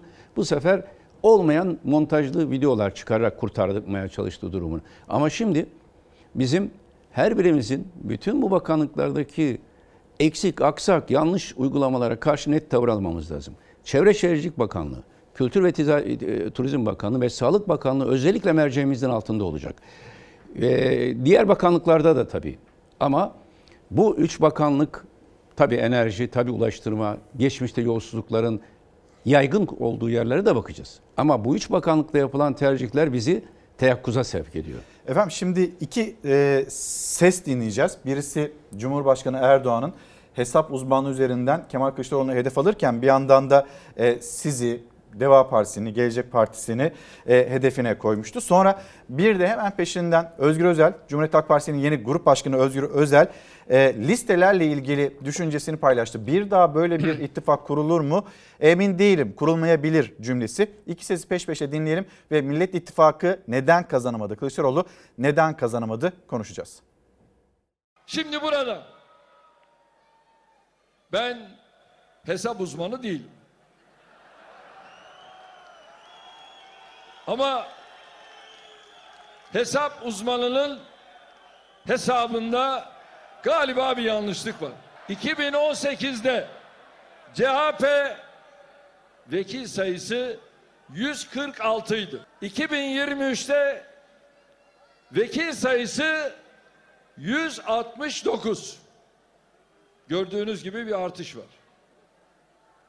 Fakat burada kiralık vekiller var. 40 tane kiralık vekil. Yüzde bir oy alan partilere ne yaptı? 40 tane kiralık vekil verdi. Cumhuriyet Halk Partisi listelerinde DEVA'nın, Geleceğin, Demokrat Parti'nin, Saadet Partisi'nin olması e, biz Türkiye'de 4 isimden birisinin e, oyunu aldık. Diğer üçününkini alamadık dediniz. Burada bir eksiltme yaşattı mı? Ne dersiniz? Şöyle tabii Cumhuriyet Halk Partisi listelerinden seçilen örneğin Manisa'da dördüncü sırada DEVA'dan kıymetli bir isim vardı. İşte Muğla'da dördüncü sırada bir isim vardı. 25 aday e, listelerde tam seçilecek yerlerdeydi. Yani seçilecek yerin ilerisinde değil seçilecek yerde. Biz Manisa'da anketlerde de yüzde 31-32 çıkıyorduk. Seçimde de ona yakın bir oy aldık. Zaten dört çıkacağını öngörüyorduk. Dört çıktı ama o bir tanesi Cumhuriyet Halk Partisi listesinden gitmiş oldu. Belki bu ilk dördün içinde değil de tam sınırdaki beşte olsa ve orada ittifak ortaklarımızın katkılarıyla çeperden bir ilerleme olsa çok daha hem e, ittifak ortaklarımızın seçmenini motive edici bir noktada olabilirdi. Hem de Cumhuriyet Halk Partisi açısından da işte meclisteki sayısı ayrılmalar olduktan sonra. O zaman bu bir hata olarak görünüyor sizde. Ancak bu işte seçime giderken seçim döneminde ittifakın kendi içindeki müzakereleri sonucunda ortaya çıkmış bir durum. Aslında e, bugün baktığınızda Cumhuriyet Halk Partisi açısından hani en azından bir 20 milletvekiline mal olmuş gibi görünen durum bizi tabii üzüyor üzmesine. Ama seçimi kazanabilmek için, büyük bir birliktelik için böylesi bir fedakarlığın yapılmış olması seçim kazanılsaydı büyük bir stratejik e, dehalık olarak ifade edilecekti. Seçim kaybedilince dönülüp bir tek burasından bakılıyor. Tabii bu yaşananlardan hepimizin alması gereken dersler var. Yapılan doğru işler var söyledim. Doğruları tekrar ederiz. Analizlerle o çıkar zaten çıkıyor ortaya. Ama yapılan yanlışları da tekrar etmeyiz. Ve aynen böyle bir ittifak modelinin ben tekrar edileceğini düşünmüyorum. Aynen böyle bir ittifak modelinin ben tekrar edileceğini düşünmüyorum derken Cumhurbaşkanı kiralık vekiller diyerek de size bir sesleniş oldu. İşte Şimdi o seçimden Sayın sonra. Cumhurbaşkanı hem de bu konuşmayı güya kapsayıcı, güya kucaklayıcı bir e, törende yaptı. Kiralık vekil ifadesi o kadar e, iğrenç bir ifade ki açık ifade söyleyeyim. O zaman size gelen, şimdi isimlerini zikretmeyeyim, Cumhuriyet Halk Partisi'ne daha önce Tayyip Bey'e her türlü er, Sayın Erdoğan'a söylemiş, sonra milletvekili olmuş olanlar var. Birçok kişi size bu şekilde geldi. Bugün gelme niyeti olsa o insanları alacaksınız. Kiralık mı olacak bunlar? Milletin vekillerine kiralık demek demokrasiye hakarettir. Onlar milletin geçmiş dönemde Süleyman Soylu neler söyledi? Tabii, AK, tabii, hayır, AK Parti'ye gitti. tabii, Numan Kurtulmuş. tabii, hayır, çok kiralık ağır vekil. ifadeleri Şimdi- var. Bugün meclis başkanı adayı AK Parti'nin e, Teğmen Mehmet Ali Çelebi'yi Yani söylüyorsunuz 12 ay, evet, tabii, E, Sinan tabii. Oğan seçim Sinan Oğan. sürecinde çok Şimdi sert ifadeler bunlar oldu. kiralık mıydı Allah aşkına? Ben bakın kiralık demiyorum onları. Böyle bir tabiri bir insan için kullanmam. İnsanlar beton değil. Cumhurbaşkanının kafası hep betona alıştığı için binaya, bina kiralık ya insanlar da kiralık. İnsanları alınıp satılan meta zanneden bir zihniyetten ülke hayır gelir mi? İnsana saygısı olmayan birinin kendi ekibine, kendi vekillerine saygısı olur mu? Aslında bu bütün milletvekillerine hakarettir. Yüzüm kızardı ben duyduğumda. Şimdi hem bunu yapacaklar hem de bugün o vekiller arasında bulunan birine özel adamlar gönderip, bakın söylemiyorum ismini, nasıl geldiğini söylemiyorum. Özel adamlar gönderip seçim öncesinde bir takım tekliflerle geleceksiniz öyle mi?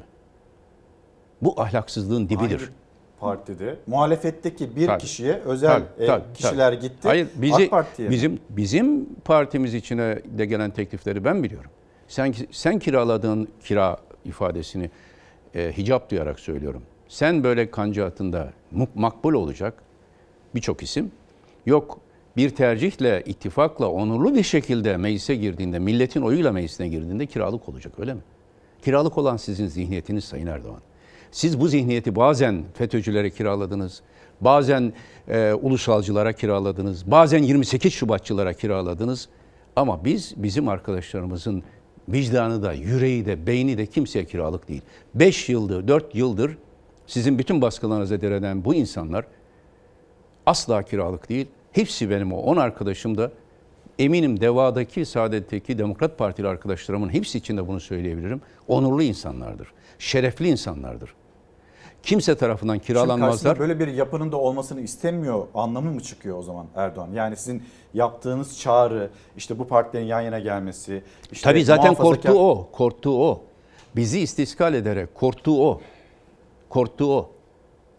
Ee, Sizin bu- listelerinizi mi tabii, bi, tabii bizi bizim arkadaşlarımızı e, önce hakaret edecekler. Sen böyle hakaret edeceksin. Sonra arkadaşımızı da bir görüş bir şey yapacaksın öyle mi? Hangi arkadaşımız bu e, haysiyetsiz? Bizim arkadaşımız dediğiniz için o zaman Gelecek Partisi. Ya, hayır de, ben Deva'yı, Demokrat'ı, Saadet Partisi'ni de Yani özel kişilerin gittiği Hayır, hayır, yok yok. O o bizimle ilgili. Ben onların hepsini biliyorum. Ama diğer arkadaşlar Söylemeyeceksiniz şimdi. Yok niye söyleyeyim? Ee, onların hepsini biliriz biz. Bunların kafadan nasıl çalıştığını da biliyorum. Ama bu şeyler e, e, dört partinin milletvekilleri için de söylüyorum. Bunlar haysiyetiyle milletvekili olmuş insanlar. Onlara saygı göstereceksiniz. Milletin vekillerine saygı gösteremezsiniz. Milletin oyları üzerinden sahip olduğunuz Cumhurbaşkanlığı makamına da haksızlık ve saygısızlık yapmış olursunuz. Efendim e, süremiz de azalıyor. Bu Özgür Ö- Sayın Özel'in Özgür Özel, şeyinde evet. şunu ifade edeyim. Öyle bir değerlendirme yapıldı ki seçim sonrasında. Sanki biz sadece Millet İttifakı, şeye, Millet Meclisi seçimlerinde ittifak. Hayır arkadaşlar. Biz Cumhurbaşkanı Sayın Kılıçdaroğlu'nun da arkasında durduk bu partiler olarak. Yani bir paketti bu. Birlikte bir mücadele verdik. E, O orada olsaydı da bu burada olsaydı da hesabıyla olmaz bu iş. Sayın Kılıçdaroğlu'nun arkasında bütün bu liderler durdu. Sayın Akşener, ben, Sayın Babacan, Sayın Karamollaoğlu, Sayın Gültekin Uysal. Ve buradan acaba yüzde 48 buçuğa Sayın e, Kılıçdaroğlu oyları çıkarken bütün bu işbirliğinin bir katkısı olmadı mı? Şimdi bunu tartışmak doğru bir şey değil. Ben en başından itibaren bu tartışmalarda öngördüğüm ve Sayın Erdoğan'ın bir takım e, pro, şeyle C, muhafazakar kesimlerdeki Cumhuriyet Halk Partisi aleyhisini tahrik edeceğini bildiğim için biz ayrı bir ittifak içi ittifak oluşturalım dedim. Evet. Kabul görmedi. Oluştursaydık bu CHP ile Cumhuriyet Halk Partisi içindeki bazı eleştirilere de gerek kalmayacaktı. Sayın Kılıçdaroğlu bir olgunluk gösterdi. Benim bizim listelerimizden girin birlikte sinerji oluşturalım. Birçok yerde de örnek verebilirim. Diyarbakır'da, Van'da bizim adayımız yoktu. Ama SKM'yi fiilen Gelecek Partisi yönetti. Birçok ilde adayımız olmadığı halde koşturuldu. Şimdi ortak bir emekle bir yere gelindi. Partilerin birbirlerini suçlaması ne oldu ne bitti diye yapması doğru değil. Millet İttifakı şu anda seçimi az bir farkla kazanmış olsa aslında en büyük projesi olarak görülürdü. Yani yüzde ikilik bir oy oradan buraya kaysaydı. Şimdi e, şunu ifade edeyim. Millet Özgür İttifakı'nın... Özel de onu söyledi. Tabii, yani tabii. eğer kazanılsaydı siyasi bir deha olarak karşınıza Tabii, tabii, çıkacaktı. tabii, tabii, tabii. Kazanılmadığı için Tabii tabii bir ben hata Özgür olarak Bey'e Özgür Bey'i kastetmiyorum. Bazıları bunu böyle sanki Millet İttifakı bir tarih hataydı. Hayır. Millet İttifakı'nın dokümanları aslında burada iki Bitti mi bu arada Millet İttifakı? Ben benim açımdan bitmedi ama tabii her parti değerlendirme yapacak. Aslında iki şey çarpıştı. Modernleşme 200 yıllık modernleşme tarihinin bir özeti şeklinde karşılaştık Cumhuriyet'in 100. yılında. Millet İttifakı ortak dokümanlar, ortak akıl ve ortak kader bilinciyle, vatandaşlık bilinciyle bir e, yeni toplum sözleşmesi yapma çabası gösterdi. Cumhur İttifakı ise herkes mahallelerine geri dönsün dedi. Ve bu mahallelerine geri dönmek bazen terör tehdidiyle, bazen e, din ve vicdan özgürlüğü gidecek, 28 Şubat gelecek gibi kaygılarla oldu. Birisi kaygı ve dürtüyle insanları kendi mahallelerine çekti. Birisi ise mahallelerinizden çıkın dedik biz insanlara. Ve mahallelerimizden çıktık. Ben e, çoğunluğu Cumhuriyet Halk Partililerden oluşan kitlelere hitap ettim. Ve çok iyi e, tepki aldım. Bu bir toplumsal barış projesi. Sayın Kılıçdaroğlu Ama muhafazakar karşınızda da bir milliyetçi... propaganda süreci. Tabii. Siz bunu kara Orada- propaganda olarak adlandırdınız. Orada açık söyleyeyim bir psikolojik harp tekniği neredeyse uygulanarak bir mücadele yürüttüler. Şimdi bu taraf Yani yeterli toplum olma. katkıyı verebildiniz mi bu yüzden? Mesela Konya'da, Konya sizin memleketiniz. Verdik. Her yerde, her yerde bu, bu katkı toplam bir şeydir. Bir kader arkadaşlığı yaptığınızda ben bütün illerden raporlar aldım. Yarından sonra Perşembe günü de il başkanları toplantımız var. Bölge bölge toplanıp o raporları gözden geçireceğiz. Birçok ile bakın. Şırnak'ta birinci bir- bir parti bizdik. Yani şey e, liste başında Gelecek Partili vardı. %10 civarında oy artışı oldu. Cumhuriyet Halk Partisi oyları %10-15 civarında arttı. Yani toplam için. Oransal olarak bunun katkısı O- belli onu mi bu? Onu bilemezsiniz çünkü Cumhuriyet Halk Partisi'nde de Türkiye, Türkiye İşçi Partisi nereden oy aldı? Değişim Partisi nereden oy aldı? Memleket Partisi nereden oy aldı? Efendim Zafer Partisi nereden oy aldı? Bunların büyük çoğunluğu Cumhuriyet Halk Partisi'nden oy çektiler. Belki İyi Parti'ye kayan da oldu. Belki başka yerlerde. Bu analizi yapmak çok zor şu anda. Onlarda kaybedilen şeyler bu taraftan da kompanse edilmiş olabilir. Şöyle bakılıyor. Cumhuriyet Halk Partisi'nin zaten şu oyu vardı. Dolayısıyla e, diğer partiler katkı yapmadı. Acaba o oyu var mıydı Cumhuriyet Halk Partisi'nin bu kadar parti doğduktan sonra Muğla'da? E, evet söylediği gibi dördüncü adayımız Selçuk Bey'di bizim. E, Sayın Özgür Özen dediği gibi ama Türkiye İşçi Partisi'nin e, adayı çok e, tanınmış bir Mehmet e, Aslan. sanatçı Mehmet Aslan çok ciddi oy aldı. Peki o oyu nereden kompanse etti? Nereden o oy kapatıldı? Herhalde Türkiye İşçi Partisi AK Parti'den oy almadı, MHP'den oy almadı, CHP'den CHP'den aldı. Şimdi bunu böyle görmek lazım ve bu tartışmayı artık bitirmek lazım. Şimdi bizim yapmamız gereken ürettiğimiz ortak dokümanlar etrafında mecliste nasıl bir e, e, şey e, eşgüdüm yapacağız? Milletin hukukunu nasıl koruyacağız? Mil- millete şu anda iktidar olmamış olsak bile millete taahhüdümüz var. Demokrasimizi nasıl koruyacağız? Düşünce özgürlüğüne dönük baskıları nasıl göğüsleyeceğiz? Mecliste güç sesimiz nasıl gür çıkacak? Ve bu konuda ben Sayın Kılıçdaroğlu seçim sonrasındaki değerlendirmelerde de kendi içinde tabii bir görev değişikliklerine vesaire gitti. Sayın Akşener'in Kalması gerektiğini düşünenlerden o tabii misiniz parti. siz de? Onları ben kendi- Sayın Kılıçdaroğlu'yla çok düzeyli, ahlaklı bir ilişkim şeyimiz oldu. Yani bir e, e, düzeyli bir ilişkimiz. E, Ee, Sayın Akşener'de kongresi var. Bizim de kongreler var. Birçok süreç işleyecek ve yeniden oturup biz konuşmak ihtiyacı hissedeceğiz. Millet İttifakı bitti mi diye bir kez daha net sorayım. Millet İttifakı ik- iktidara gelmek üzere kurulan bir büyük toplumsal sözleşme, barış projesiydi. Ama Millet İttifakı'nın toplumsal barış projesi bitmişti çünkü toplum karpuz gibi ortadan ikiye bölündü. Ve %48, %52 gibi bir kutuplaşma var. Buradan toplumun buradan çıkacak bir toplumsal gerilime karşı Millet İttifakı'nın genelde bizim de Gelecek Partisi, Deva, Saadet toplumun diğer o karpuzun diğer yarısına da hitap edenler olarak özelde ben çok önemli misyona sahip olduğumuz kanaatindeyim. Bunu yerine getirirsek Türkiye'de toplumsal barış sağlanır. Yerine getiremezsek bu ikiye bölünmüş tablo Türkiye'de büyük sıkıntılara yol açar. Efendim e, bir dakikamız kaldı. Orada da vize meselesini soracağım. Sizin e, hariciye deneyiminizde Şimdi yaşadığımız. büyük bir şeyle karşı karşıyayız. Türk insanı Edirne'nin ötesine geçe- çıkamaz hale geliyor. Bunun müsebbibi bu iktidardır. Bana çok sayıda hani hep e, bazen eleştiri şeklinde bazen soru. Evet çok daha net ifade ediyorum. 2016 Haz- 30 Haziran'da biz serbest vizeyi alacaktık. Türkiye Cumhuriyeti vatandaşlarının hakkıydı. Sırbistan'a hiçbir müzakere yürütmemiş olan o zaman Sırbistan'a bu veriliyorsa bize de vereceksiniz dedik ve belli bir düzeye getirdik. Başbakanlıktan alınmama, e, ayrılmama sebep olan komploların arkasında vize meselesi vardır. Çünkü vizeyi almış olsaydık orada çıkacak siyasi prestijden o zaman Erdoğan yanındaki bir takım unsurlar ve bir de Türkiye içine kapatmak isteyen ulusalcı bazı unsurlar rahatsız oldu. 30 Haziran'da alacaktık. Siyasi ahlak yasası ön şartıydı. Onu çıkarmamızı engellediler. Şimdi şöyle bir şey var. Geri kabul anlaşması e, u- e, uygulandığı için bu. Hayır. Geri kabul anlaşması Türkiye'de yabancılar için hiçbir zaman yürürlüğe girmedi.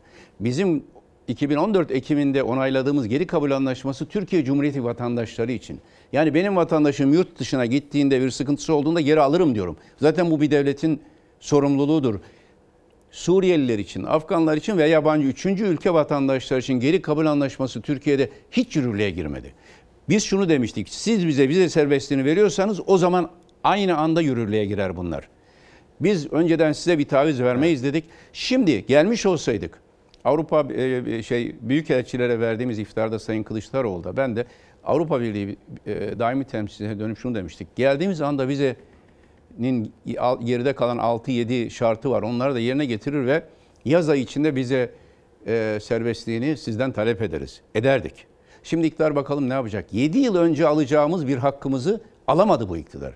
Bugünkü çekilen zulmün sebebi bu iktidarın Avrupa ile e, ilişkilerde takip ettiği akıl dışı yol ve yöntem ve Türkiye vatan, Cumhuriyeti vatandaşlarının hakkını, hukukunu koruma konusundaki basiretsizlikleridir. Efendim çok teşekkür ederim. teşekkür Geldiniz ederim. siyasete dair, Millet İttifakı'nın geleceğine dair yorumları, düşünceleri Gelecek Partisi Genel Başkanı Sayın Ahmet Davutoğlu'nun böyle. Bugünü noktalıyoruz. Yarın saatler 7.45'i gösterdiğinde biz yeniden burada olacağız. Sizleri de bekliyor olacağız. Hoşçakalın, güzel bir gün olsun.